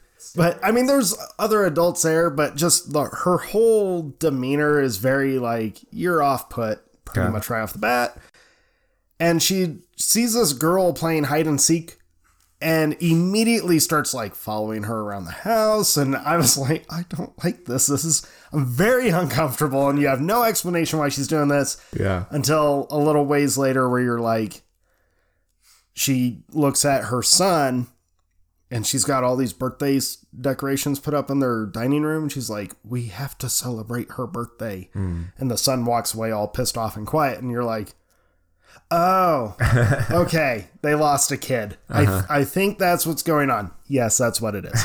But so the whole movie is she's obsessed with this little girl because she becomes convinced that this little girl is her dead daughter. Okay. but this little girl is the daughter of this other family. Mm-hmm. And it's it's i did not like this movie i was so uncomfortable for pretty much all of it Yeah. and then the ending came up and i don't recommend this movie it sucks so i'll just tell you what the ending so i hate it when movies who have no reason to try and put a twist ending mm-hmm. put a twist ending Yeah. I hate that. Yeah. Like, you have no place for this. At no point did you even hint that, oh, here we go. Yeah. this one does it. So Noomi Rapace plays the the grieving mom, and Yvonne, whatever her name is, Yeah. Strahovski. I may have pronounced that It sounded right to I me. probably did it wrong, but I'm gonna say I did it right. yeah. Um, she plays the the mother of the young girl, and Okay. Luke Evans is the husband that has divorced from Noomi Rapace. Okay. So Noomi Rapace's character becomes so like obsessed. She's like, I'm getting a DNA mm-hmm. test done to prove that your daughter is my daughter. You stole her from the burning hospital. Oh yeah, hospital burned down or something. And she's like, I listened to my daughter die. I couldn't get there. Yikes. And then her and Yvonne get in this like legitimate fist fight in a dining room, and mm-hmm. they're just kicking the shit out of each other. They're like trying to choke each other, and you're like, kill her because she's psychotic. Like, and then it was one of those where I was like, oh no, they're totally gonna do it. They're totally gonna fucking do it. And then Yvonne's character's like, I just heard her crying and I couldn't help myself. Oh no. And you're like, God damn it, shut the fuck up. it is. And then she gets her daughter back, and everyone's all happy at the Happy end. You're ending. like, the fuck? I was uncomfortable, annoyed, mm-hmm. very weary of where that movie was going to go. I mean, there's a whole scene where Noomi Rapace shows up at like, I think it's another birthday party. And this is after she's had a restraining order put against her. They've threatened her life if she comes near the family again. Mm-hmm. And then she shows up. She takes the little girl on like a canoe in the middle of a lake, far, far away from everybody. And the whole time you're like, oh my God, this is going to be a murder suicide scene. Not comfortable with this. Not going to make it. Uh, she doesn't kill the girl, but that just decided I hate this movie. the more I talk about it and think about it, the more I'm like, nope, I fucking hate this movie. It's so bad. Yeah. It's so terrible. and the ending with the twist, I was like, fuck this so much up the stupid fucking ass. Like, no. Oh, so. Angel of Mine, don't watch it. It's a terrible fucking movie. All right. yeah, I hate those movies that have that put in a twist for no reason and then also didn't set up any of the possibilities. Like uh, Yeah. if they if they at least hinted at it could go this way, it could go this way, and and you can't Well, I- figure it out. I really think I wish they would have ended it with the grieving mom is just psychotic and she's finally like completely broke Yeah. and then dies because you want her to die because she's annoying and weird and creepy. Yeah. And then like I heard her crying and I just couldn't help myself. So, Fuck off. it sucks. Stupid movie. All right. Uh, my movie is one of the two movies I was the most excited for, and the most lo- the most I was looking forward to the most. Oh, okay. And so it's written by David Mamet, who uh, is based on a play but written by him, but he also wrote the screenplay. He's written a lot of good stuff. So he wrote my favorite adventure movie, The Edge, Yeah. and The Postman Only Rings Twice, The Untouchables, all these great movies. Yeah. And but it was also directed by Stuart Gordon, who doesn't hasn't directed anything. The closest thing to anything I've heard of is he did one episode of Honey I Shrunk the Kids, the TV show. They made a TV show? Apparently, Wasn't that a cartoon? I don't know. And then he directed this thing called Space Truckers with Dennis Hopper and Stephen Dorff, which looks like Starship Troopers, but it came out a year before it, so it can't really be a ripoff. um, anyway, so my movie is called Edmond, and it has William H. Macy as the lead, Okay. and he plays a guy named Edmond Burke, and it has a lot of people in it. So it has Joe Mantegna in it. It has Denise Richards, Dule Hill, Julia Stiles. Holy shit. I was pretty excited for this movie. yeah. And so I started it, and it's kind of opens slowly, I guess, kind of weirdly. And he's just like a normal business guy at the office, not like really feeling it, not kind of just like not really happy to be there. Goes to a fortune teller for some reason, uh, just kind of shows up there. I don't think they set up how or why he gets there. And um, actually, the lady who plays the fortune teller is Frances Bay, the sweet old grandma from Happy Gilmore. Seriously? Yeah. so she's the fortune teller. She's doing like a tarot card When reading. was this made? Uh, 2005. huh. I was like, because I'm pretty sure she's been dead for a long time. Well, if she died 15 years ago, that would be okay. I mean, it would be okay. It's just understandable based on the timeline. Good save. good save. Good Okay. save. So he's at the tarot card reader and he's getting a tarot card reading. He's at the fortune Okay. teller getting a tarot card reading. And she like lays out a bunch of stuff and then tells him very generically that he's not where he's supposed to be. He's not doing what he's supposed to be doing. He's not where he's supposed to be. And so he just kind of takes that and goes home and breaks up with his wife. He's like, I don't love you. I don't want to be with you. And so she gets really upset by that because she thought they were fine. She's Right. like, How long? He's I like, mean, I've, I it's felt this way. understandable to be upset by Yeah. that. He's like, I felt this way for years. And he's like, She's very upset that he's never even told her this. And so he leaves and goes to a bar where he meets Joe Mantegna. And Joe Mantegna is a guy who is like super racist. So the thing that this movie keeps doing is it drops the N word a lot. And not like in in a weird way, in like a awkwardly sincere way, I guess. So Joe Mantegna is super like talking about uh, black people. They're watching basketball, and he's talking about them, and he gets into this whole like race thing, eugenics thing. It's very awkward and weird. And then he like leaves William H Macy his card, but when William H Macy looks at it, it looks like a tarot card. Okay. And then he looks at it again, and it's like a business card to a club that this guy owns. And Okay. I feel like this all that happened several times. I feel like it would mean more if I knew what the cards were or if it was explained at any point that this might mean something. You feel like it should mean something, but it doesn't. at least to my limited understanding. And then he goes and uh, goes to the club, and it ends up being like I I don't know what you call it. It's not like a strip club. It's like a, but they are like I guess they're kind of like prostitutes. So Denise Richards is like the girl there, and she's like comes over and she's like, "You should buy me a drink," and he's like, "Okay," uh, and he's like, and then she's like, "We can go in the back and do whatever you want." He's like, "Great."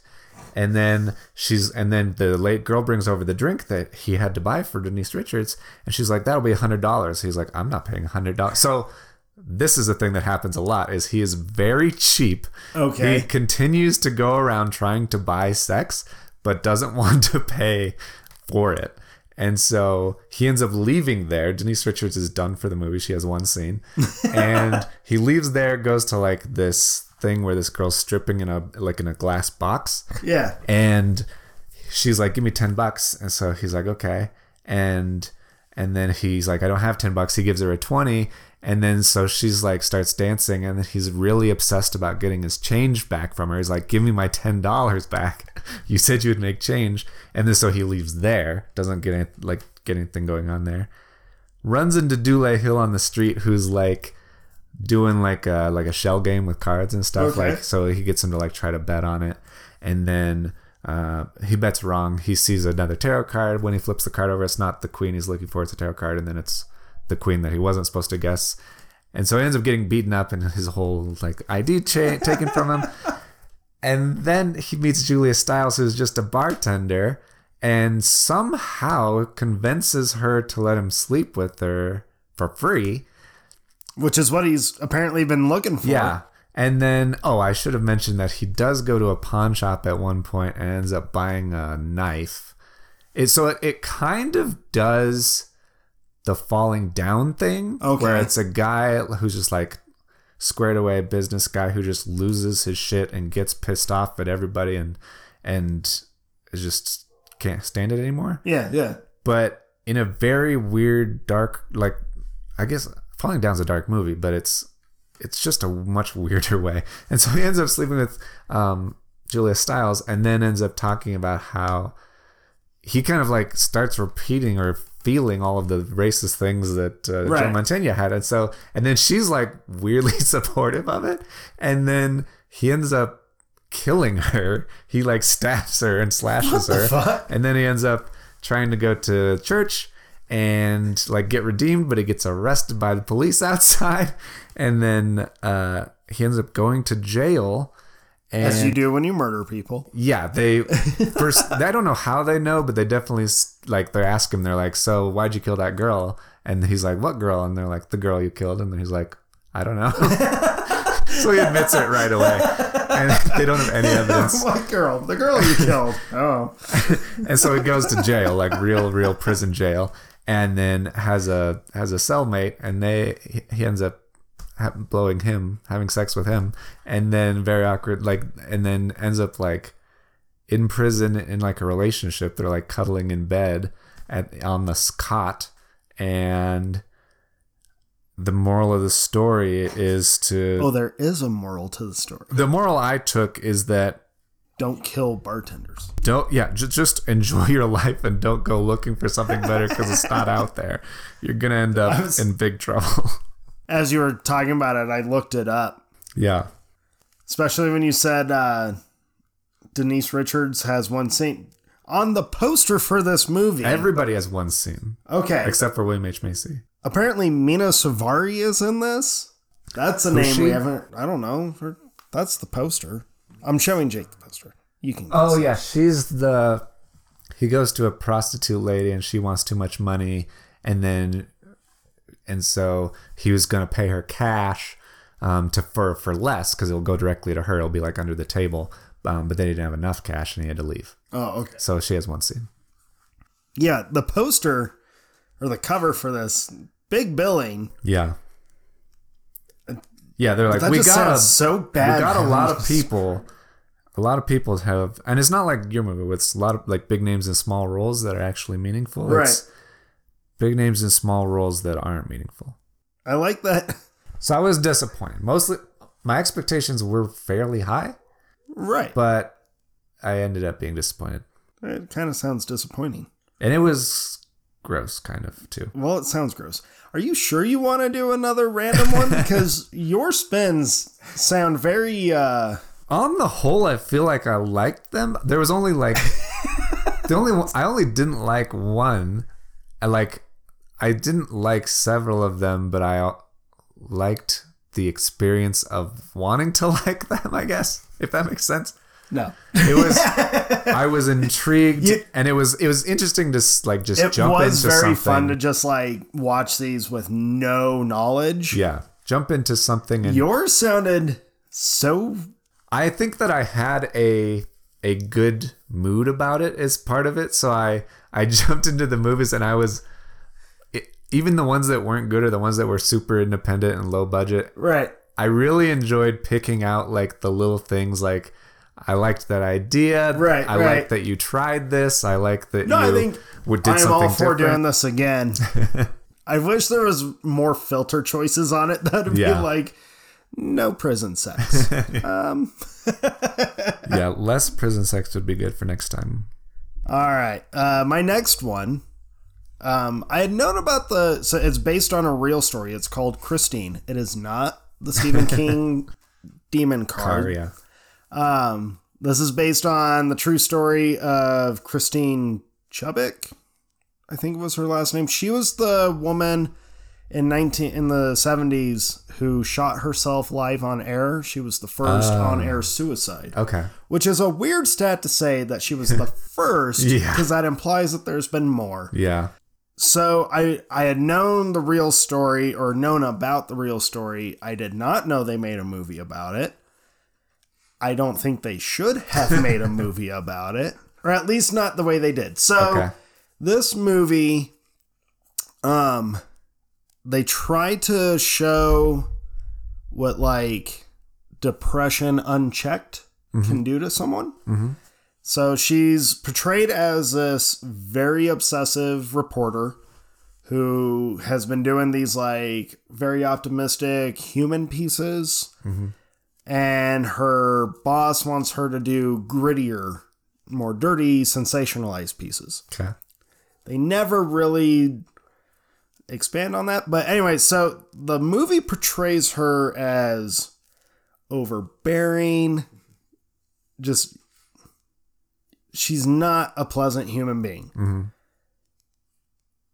when I was watching this, I, I kept getting the sense like I feel like this might not be correct. Mm-hmm. So I was looking some tidbit stuff up on this, and from what I read from the people that knew this woman, mm-hmm. said that she was actually very pleasant to be around, and that her taking her life was complete shock. No one really saw it coming. They all knew that she had been kind of going through some shit Yeah. but she was she like apparently made it a point to be a pleasant human being to try and boost people up around her the movie does not hmm. portray her like that and That's i felt unfortunate.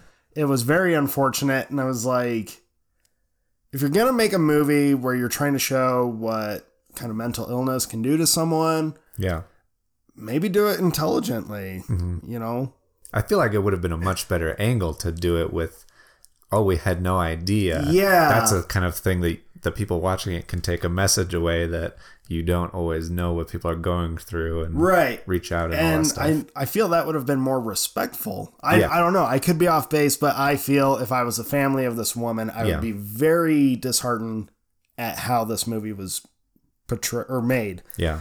Um, it's got a pretty good cast. Michael C. Hall is in it, Okay. and I was like, oh shit, I haven't seen him since The I stopped days? watching Dexter in like season six or whatever it was. But um, it it's not. No, it, it is a bad movie because I felt the way they approached all this stuff was not well done. It's a well made movie, so the Yeah. how they made it is pretty good. But the movie itself, I did not enjoy. I felt it was really disrespectful. And uh, yeah, I just when it ended, I was like, "Wow, I'm not not in good of a mood. This sucks." That's unfortunate. yeah, Um, so my next movie, Christy wanted me to say something funny about it. So I found it. I found it on like we found all the other ones, Right, and I right. Put it on. So a couple of these I tried to watch with her, and I tried to get her to like. Because a couple of them I thought she would like sincerely. All right. And this is one of them because it's like a thriller movie, and um, the the like little details I saw about it looked interesting, and so I was interested to watch it, and so I put it on. She's like, "What's this?" I was like, "I don't know. Let's just see what it is." And so we're watching it. And there's an opening scene where so the movie is called Ruthless Realtor, and sounds awesome. and the opening scene is like it's all dark in this house Okay. and there's like someone with like a hood and a mask and they're fighting this guy and they're like spraying stuff in his face and they're like tussling and the guy's trying to escape and he ends up like getting like attacked and killed and um, i was like oh this is a pretty cool movie and and then like the opening titles and everything happened, and christy's like is this a lifetime movie Oh no. I was like, why would you say that? What makes you think this is a lifetime movie? And so I look it up. It is a It's a lifetime, lifetime movie. movie. And she's like, it just they feel a certain way. they do have. I've I've only ever seen like two. Yeah. Yes, lifetime movies have a very specific like they. Yep. Yeah. And so this is a lifetime movie. And it's about it's about this ruthless realtor. And so this there's this girl who is trying to sell this house and this couple like comes up and they're like Right. couple from the city. They're not even really looking for a house, but they decide to come look at this house and they end up really liking it. And she's like, "Oh, well, it's not technically for sale yet." And there's a lady who's trying to buy it off market. She's the town pharmacist, and she like inherited the pharmacy from her family. Um, but I'll try to take care of it for you and give you this house, or let you be the ones to buy it. Basically, block out this other buyer. And they're like, "Oh, that's great."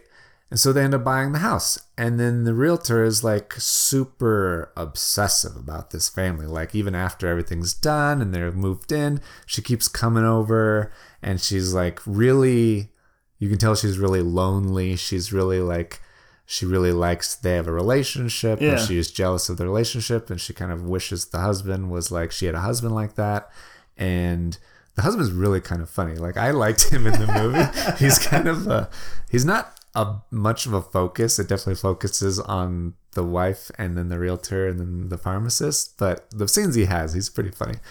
And uh, but she's yeah, she's really obsessive about it, and so she ends up like coming by more and more, and they're like, Okay. okay, this is enough. You need to stop, and she doesn't stop. She just keeps like, and then she like breaks in, in at night, and she's like, no, there was somebody outside your house. I needed to break in and make sure you're okay, and like tell you.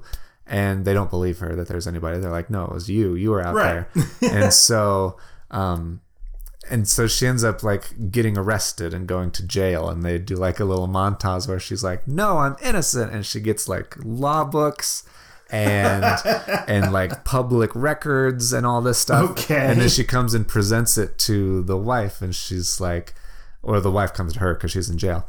And she's like um, the house that you're in remember when you bought it? I told you that the original owner just disappeared and that's why i was trying to sell it well, it turns out that the like the people before them disappeared, like the the and they had a daughter, and the daughter is the pharmacist girl who wanted to buy the house, Bum, bum, bum. and and then and so they're like trying to figure all that out, and then uh, so a big thing that happens in the movie is there's rolling blackouts in this community, okay. and um and so the, the power keeps going out at different times and she's in jail and they're all like just glad that she's in jail and then the police come by and they're like she escaped! And they're like whoa how'd that happen? And so they post a policeman outside of their house and then uh the blackout comes and Right. then the policeman ends up getting killed. Like it's pretty Naturally. brutal he gets shot and he gets killed and it's really awesome. And then um and then so they're like oh no and they do the thing where they're like they they discover that the policeman's dead the husband and Yeah. wife discover it together and he's like i need to go in the house and um figure out if like the power's been cut or if it's just a blackout Yeah. and then she's like, "Well, let's go together." He's like, "No, you stay here." because if there were two of us, we could overpower a single person. But if we go alone, We have much better chances. yeah. And so, so she stays, and then she, they, she ends up getting knocked out by the the prowler and taken to the basement. And there's this big reveal that not only is the person that wanted to buy the house the pharmacist, Right. but it's also the person with the mask and the, who had the spray in the beginning who like Well, yeah, you and killed bring that back. yeah and she could do it because she's a pharmacist she made this like spray to knock people out because of the drugs and stuff and then she has this big reveal about she tears down this wall and there's dead bodies behind it. And she's like, The "Tho- family." Those are my parents. I killed them. And she has a really creepy scene where she's like petting the mom's head and like kissing it and like playing with her hair. And she's like decayed and like a Right. skeleton. And uh, and then her dad's there. And then there's another guy who's the previous owner and he's there. And she's like, I'm gonna put you in here too. She's trying to buy the house to like collect all these bodies and so other people wouldn't find them. And then uh, yeah the, everything ends up working out and um, the realtor ends up getting redeemed and the, the family lives a lovely life in that house and ends up selling it later and the person she sells it to she meets a nice guy and falls in love and they end up happily ever after. Oh my god. spoiler alert. Oh, it is a heavily lifetime movie but it was kind of fun it was definitely it did the thing where it did a better I, th- job i think of trying to s- it may have tried to sell you too hard on the fact that the realtor was bad yeah, right. but it kind of did the could it go this way could it go that way a little bit um not as much as it should have but it was it was a little bit fun Uh, my next one. You know, there are some independent movies that come out or that are shown, and you're like, "Did you even have like five hundred dollars to make this movie?" this was one of them. yeah Um, but they somehow got tons of big names to do one scene cameos, essentially. okay Um, and it was directed by Bob Odenkirk. oh Right. So when I saw his name on it, I was like, oh, fuck yeah, this should be hilarious. And it wasn't. It really sucks. Um, i'm actually not surprised by that i feel like i've definitely seen ser- a lot of serious things by bob odenkirk yeah. Well, this, like, so it's based on a play. The movie's called Melvin Goes to Dinner. Okay. Uh, it's about this guy Melvin Yeah. who goes to have dinner with one of his really good friends, and there are two other people there. So it's like four of them. Uh, and his friend knows the one woman, and she's friends with the other woman. And so they're at dinner together. And there's like, so they have this waitress, and if I remember right, she's the opening of the scene is this waitress, and they're like, she hasn't noticed we don't have menus yet. I wonder, they come across real pretentious, real piece of shit people. Yeah. And you're like, I don't think I like these guys. and then, so the movie is, the whole movie is just a conversation at this dinner table in this tiny restaurant Oh. with like little spliced in flashbacks, depending on what story each individual person is saying. Okay. Um, which I didn't mind that for the most part. I mean, so you've got quick cameos by Jack Black, Jenna Fischer, Maura Tierney, Fred Armisen, David Cross, and a complete blink and you will miss him. It's a legitimate one of those. But James Gunn okay. is in this. Wow. For like profile shot. I think he has one line. Interesting. But uh Jack Black's scene is the best part of the movie. And I'm not just saying that because I really like Jack Black, but it's really just the only good scene in the movie. uh, but this movie becomes very pro adultery. Oh. And that was weird for me. Yeah. I did not enjoy it. And it as soon as I realized that they were like in support of that, I very much kind of like mentally checked out from this movie Yeah. because I just, yep, nope, not for me. Yeah.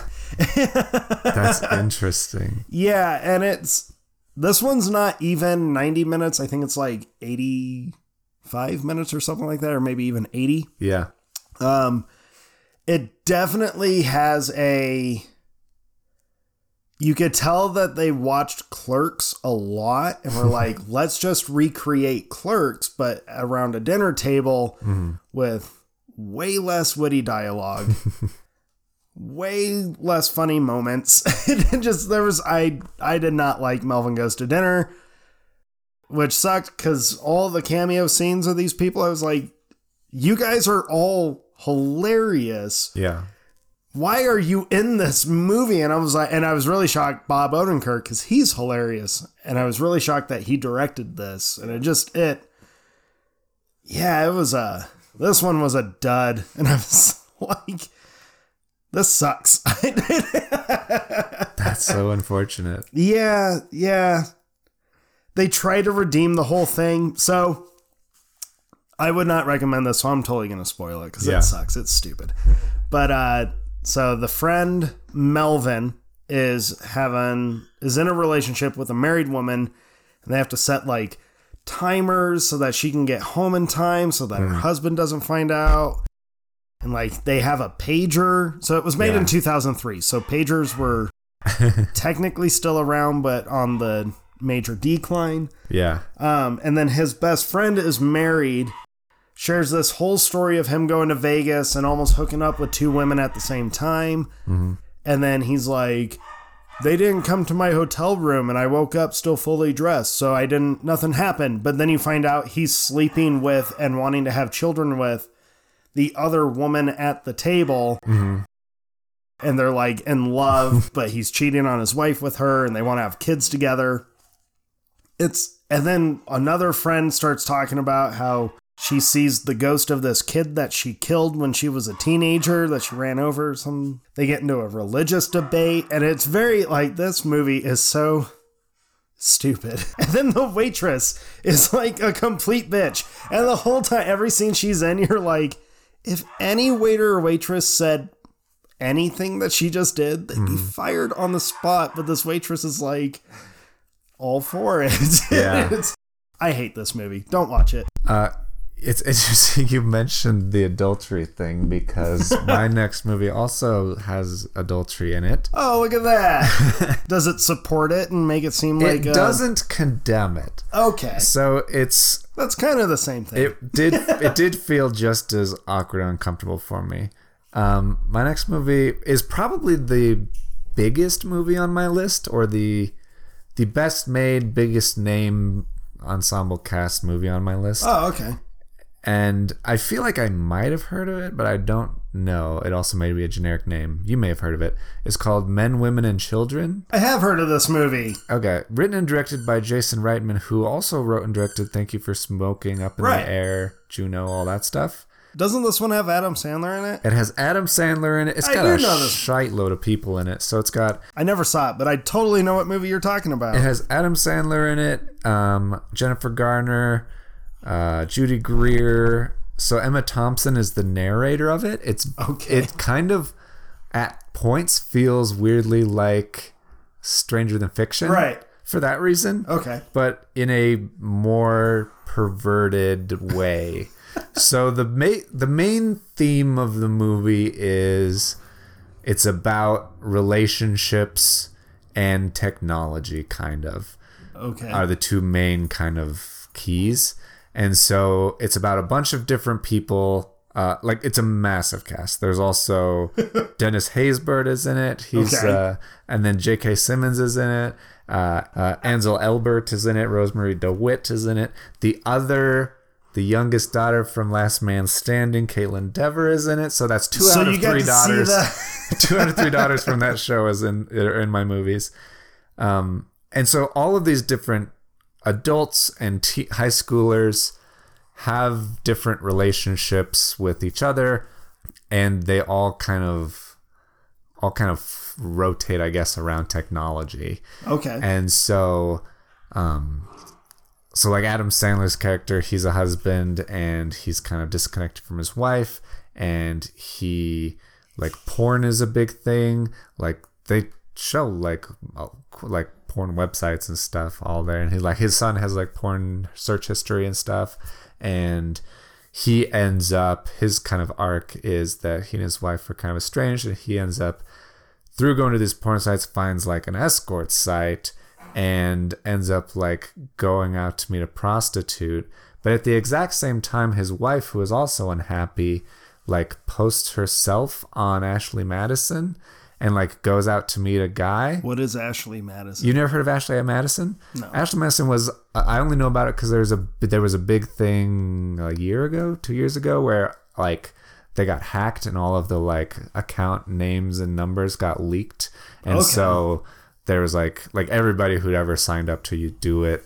Um, it's like a I think it's like an escort finding site or like a kind of a dating site, but generally for people who just want to hook up or people that are married. I'm not sure exactly how, what the rules are, but well, that sounds terrible. yeah, it wasn't great. And um, so she puts herself on there, and I thought for a little bit it was gonna go to the like um, that song where they like post both they post personal ads in the newspaper and ends up like meeting each other. Right. Um, they were already together and they end up re-falling in love. I thought it was going to do that. It doesn't do that. She goes and has sex with Dennis Haysbert, who's, I mean, I love. his like, he's awesome, but not her husband, obviously. And then he meets, he goes and hooks up with this girl.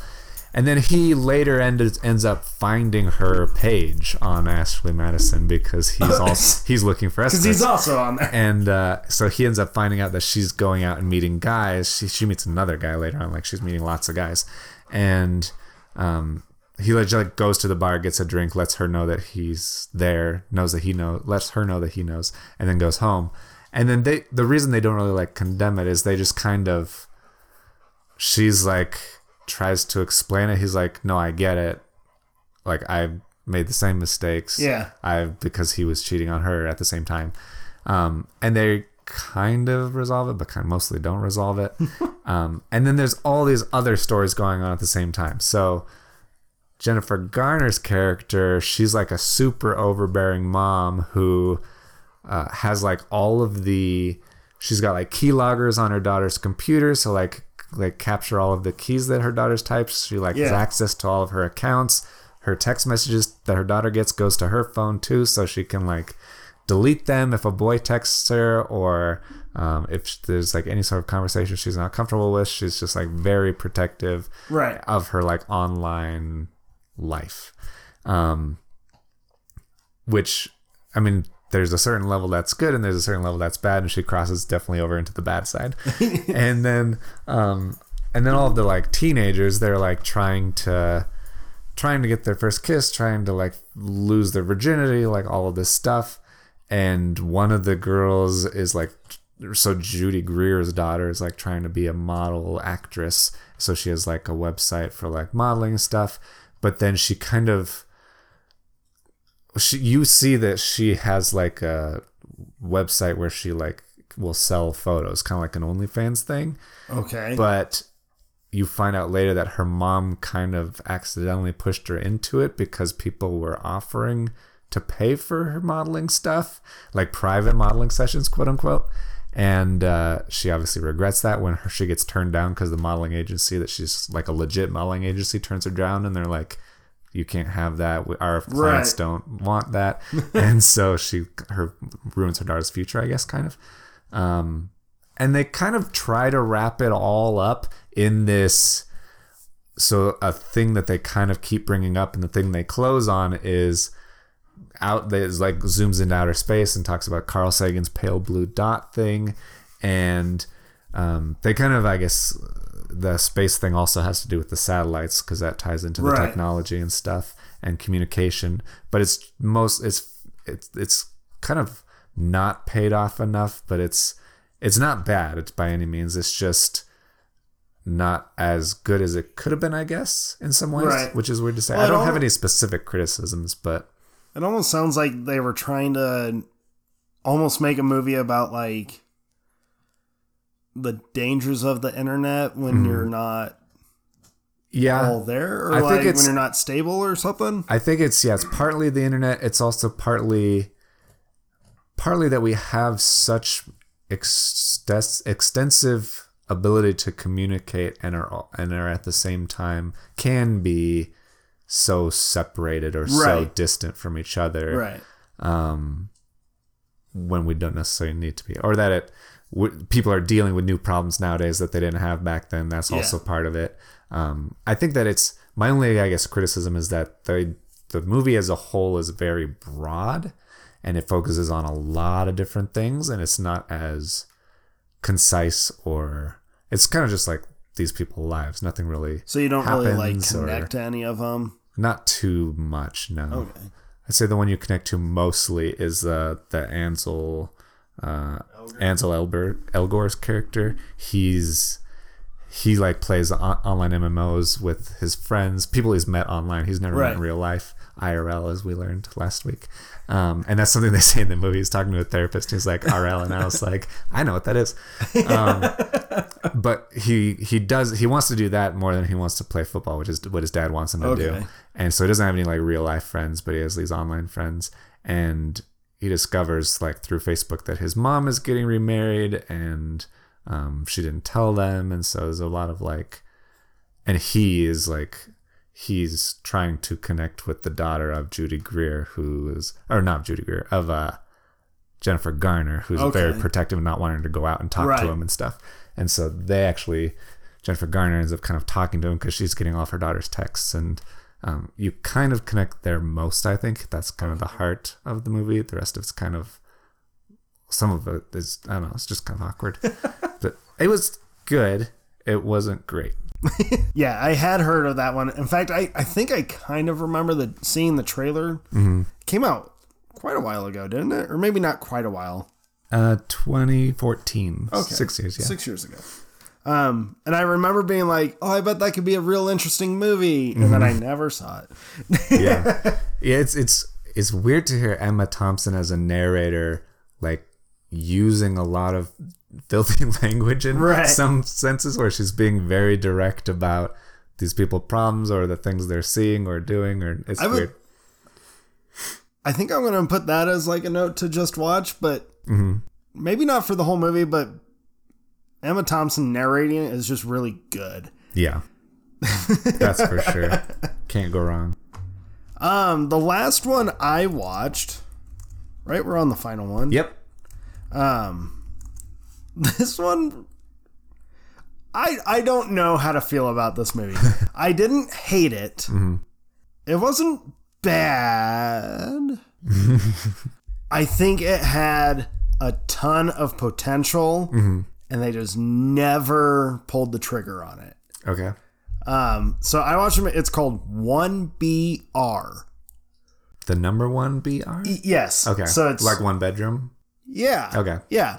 Actually, that's exactly what it is. It's just, but the title is One BR. Yeah. Um, so it's about this young woman who has like ditched her dad and stepmom for unknown reasons. Mm-hmm. They just chalk it up to her dad's an asshole for unknown reasons. Okay. and she bails out of there. I forget what state they're from, but she goes to LA mm-hmm. to start her life anew. Mm-hmm.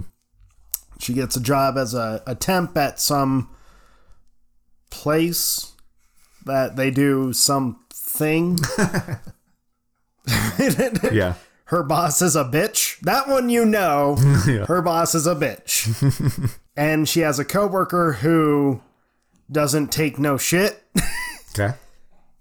and is also kind of a bitch. but uh, and then she she moves into this apartment. It's like this uh, apartment complex, and really, it's so if you've been to LA, you know what a lot of their apartment complexes kind of look like. Yeah. And it was funny watching this movie because when my brother and his wife moved out to LA 15 years ago, I, I helped them move and I went out there with them. The apartment complex that is in the movie resembled a lot of what their first apartment complex looked like. Yeah. It's not the same place, but it looked a lot like it. Mm-hmm. And it freaked me out just seeing that because I was like, I did not like their first apartment. Yeah. And then this movie, so the movie is basically Midsommar mixed with the Belko experiment. Oh wow. Yeah. That sounds kind of cool. it's like the premise is pretty neat. So it's she moves in and immediately like things are kind of off. Mm-hmm.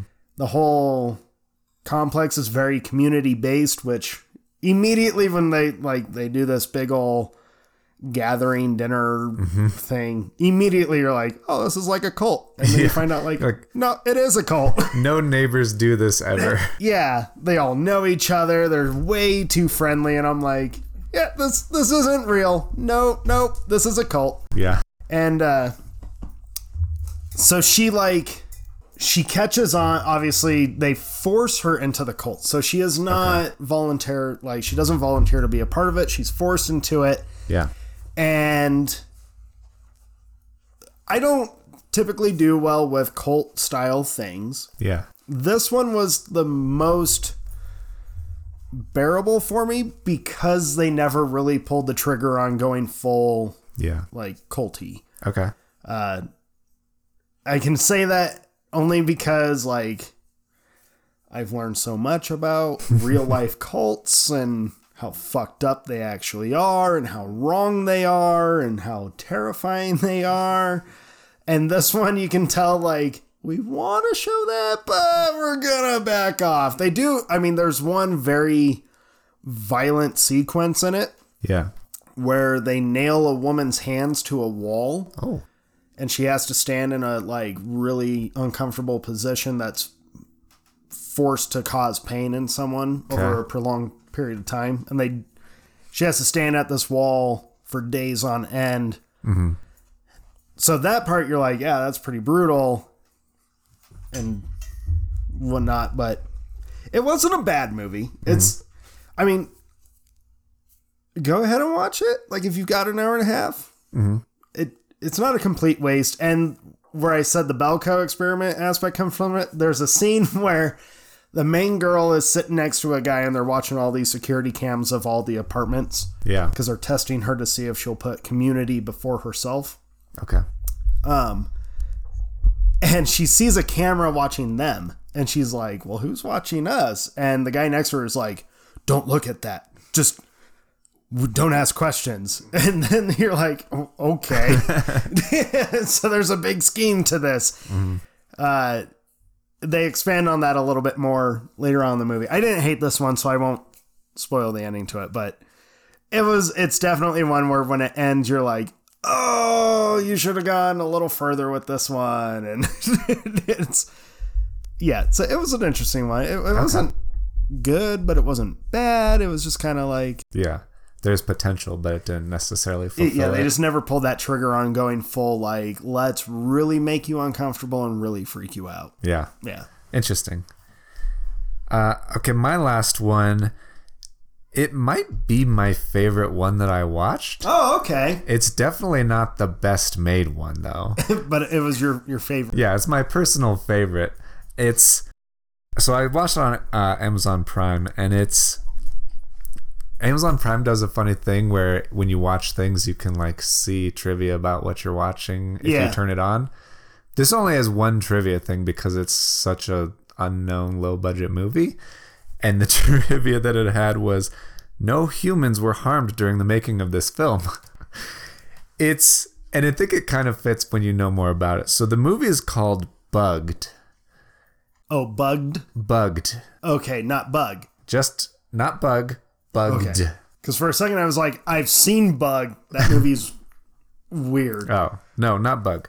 Bugged is a movie, it's a comedy horror sci-fi movie and it's written and directed and edited and produced and stars the same guy. All right. So it's kind of like his little passion project.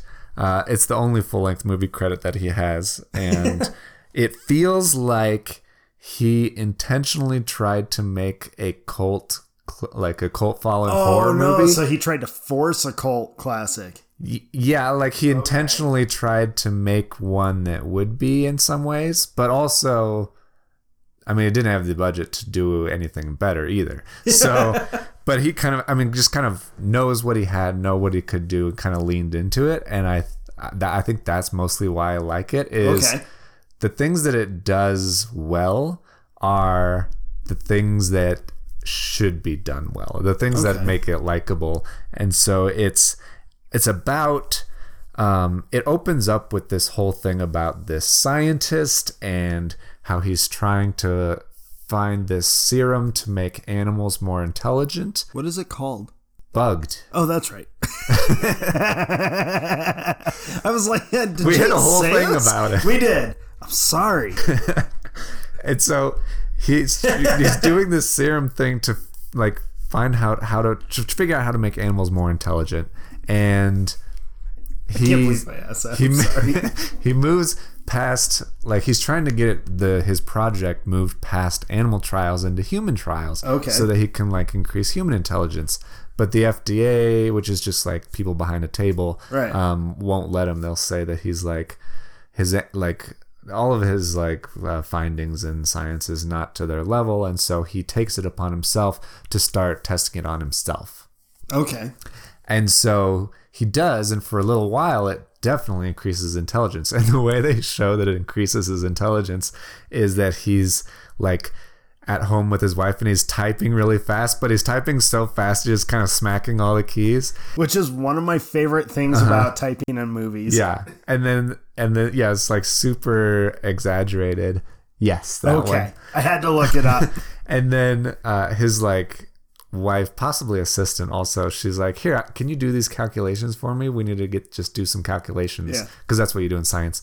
Um, and he's like, "Yeah, sure." And he just starts like going down and is like writing like just answers, jotting answers down. She's like, "Wow, you didn't need a calculator. You don't need a computer." He's like, "No, math's always been a really strong point for me." Kind of plays it off, and and then so he's just like getting really good and really fast and really smart at stuff. And then the side effects that the FDA warned about like start kicking in and he starts kind of mutating Okay. and the effects in this movie are kind of good. Like they're kind of really good, especially for the budget that it has. So the, they like mutate him and the prosthetics and stuff they use for the special effects look cool. Okay. And he ends up like um, he ends up dying from it. He shouldn't have injected it, and so the serum that they use, they're trying to dispose of. Right. And so they these delivery guys are trying to to take it away, and they end up getting in a car crash, and then it like um, it, it mutates a couple more people, and they like turn into kind of monster things.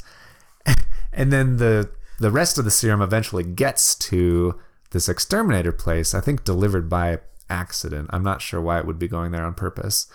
And they're like, "Oh, that's the new serum we've been waiting for. It's supposed to just dissolve bugs. It'll be really perfect." And they're like, "You two guys, you take the new stuff. The rest of you use up what you have of the old stuff."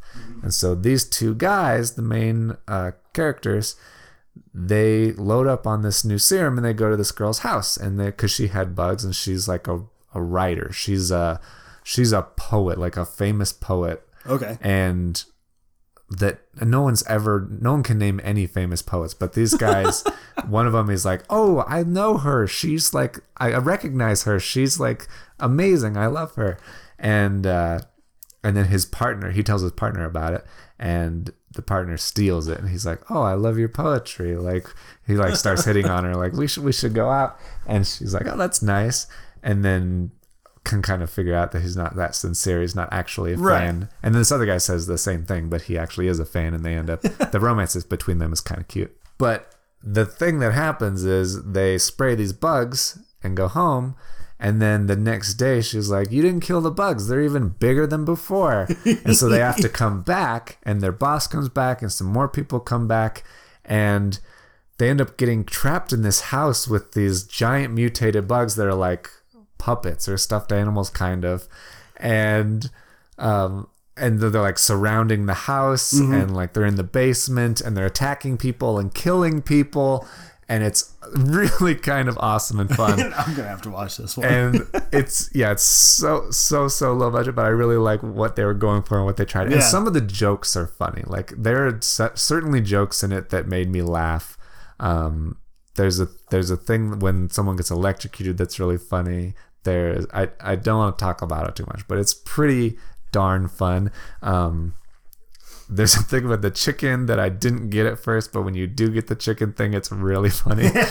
um, kind of self-referential, and it's so bugged is probably my favorite experience of this, and uh, it's campy and cheap It- and fun.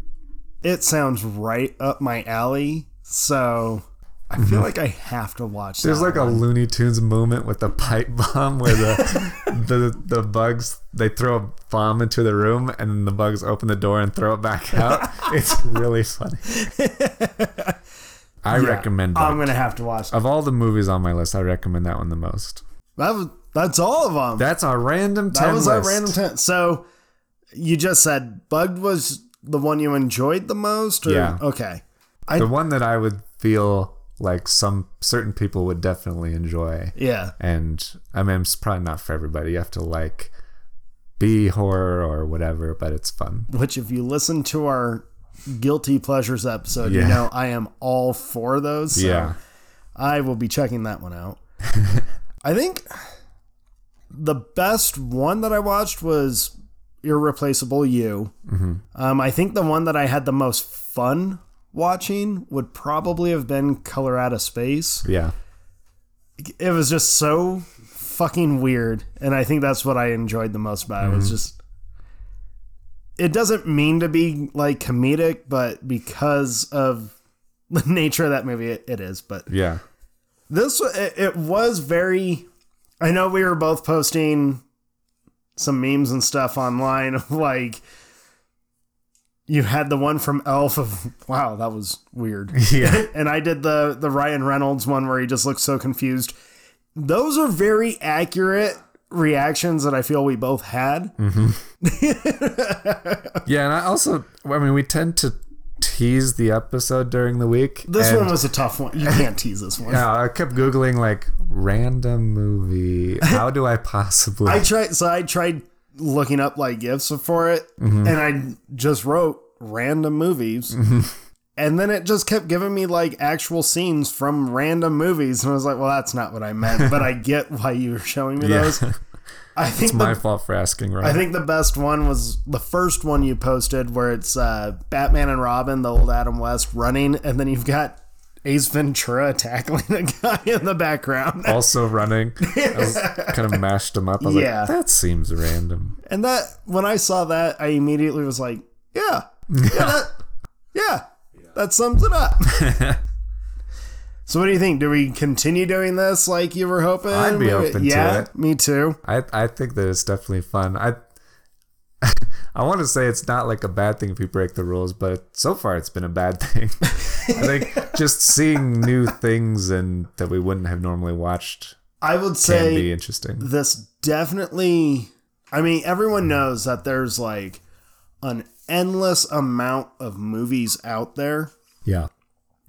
doing like spinning that when it was working for me i'm telling you it must have glitched or something because it started giving me the same four or five movies over and over and over again and they were big movies and i'm like Yeah. i own these stop it like it's amazing when you lose a lot of time hitting that spin button yeah. just to get one random movie Yeah. that i haven't seen or heard of Yeah, and it had a I think it had an option for like if you wanted a specific rating or like eight stars and Yeah. And, and I I just know- said, give me anything. we, that was an early choice. We were both on board of like any rating Yeah. because if we try to have too good of a rating, we're gonna get like we know what movies will show up. Yeah.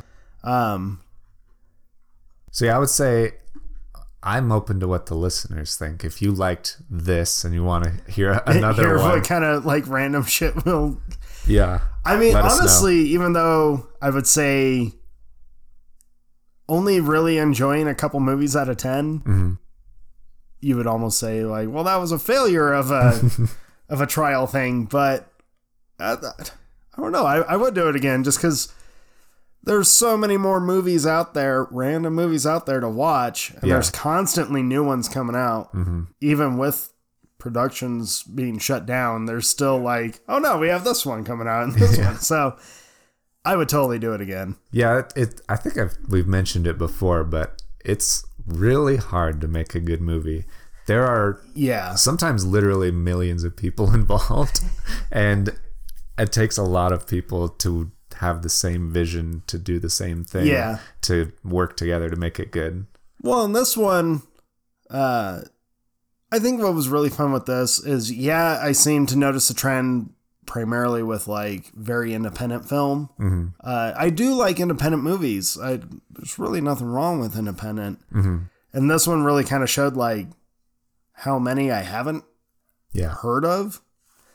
So it, it makes me curious because I know there's a lot of independent movies out there that are really fucking good that Yeah. I've never heard of yet. So i that would be my biggest intrigue to doing it again is like hopefully tapping into those Yeah. and hopefully avoiding Samurai Cat where it just sits in the forest. Yes. That is the key is please avoid Samurai Cat. or for me, the girl on the third floor. I fucking hated that movie. I have to see it to see it if was it's that so bad. dumb. It's so dumb. I can't wait to see it and see if it's that bad. It's so bad. All right. We don't have any. There's no uh, There's no honorable mention. no honorable mentions That's on this. Yeah. Yeah. So that's it. Random ten. Thank you, everybody. Thank you. Go do all the the social Yeah, stuff. Yeah, go do all the stuff. Thanks for listening, everyone. Yep. Talk to you guys next time.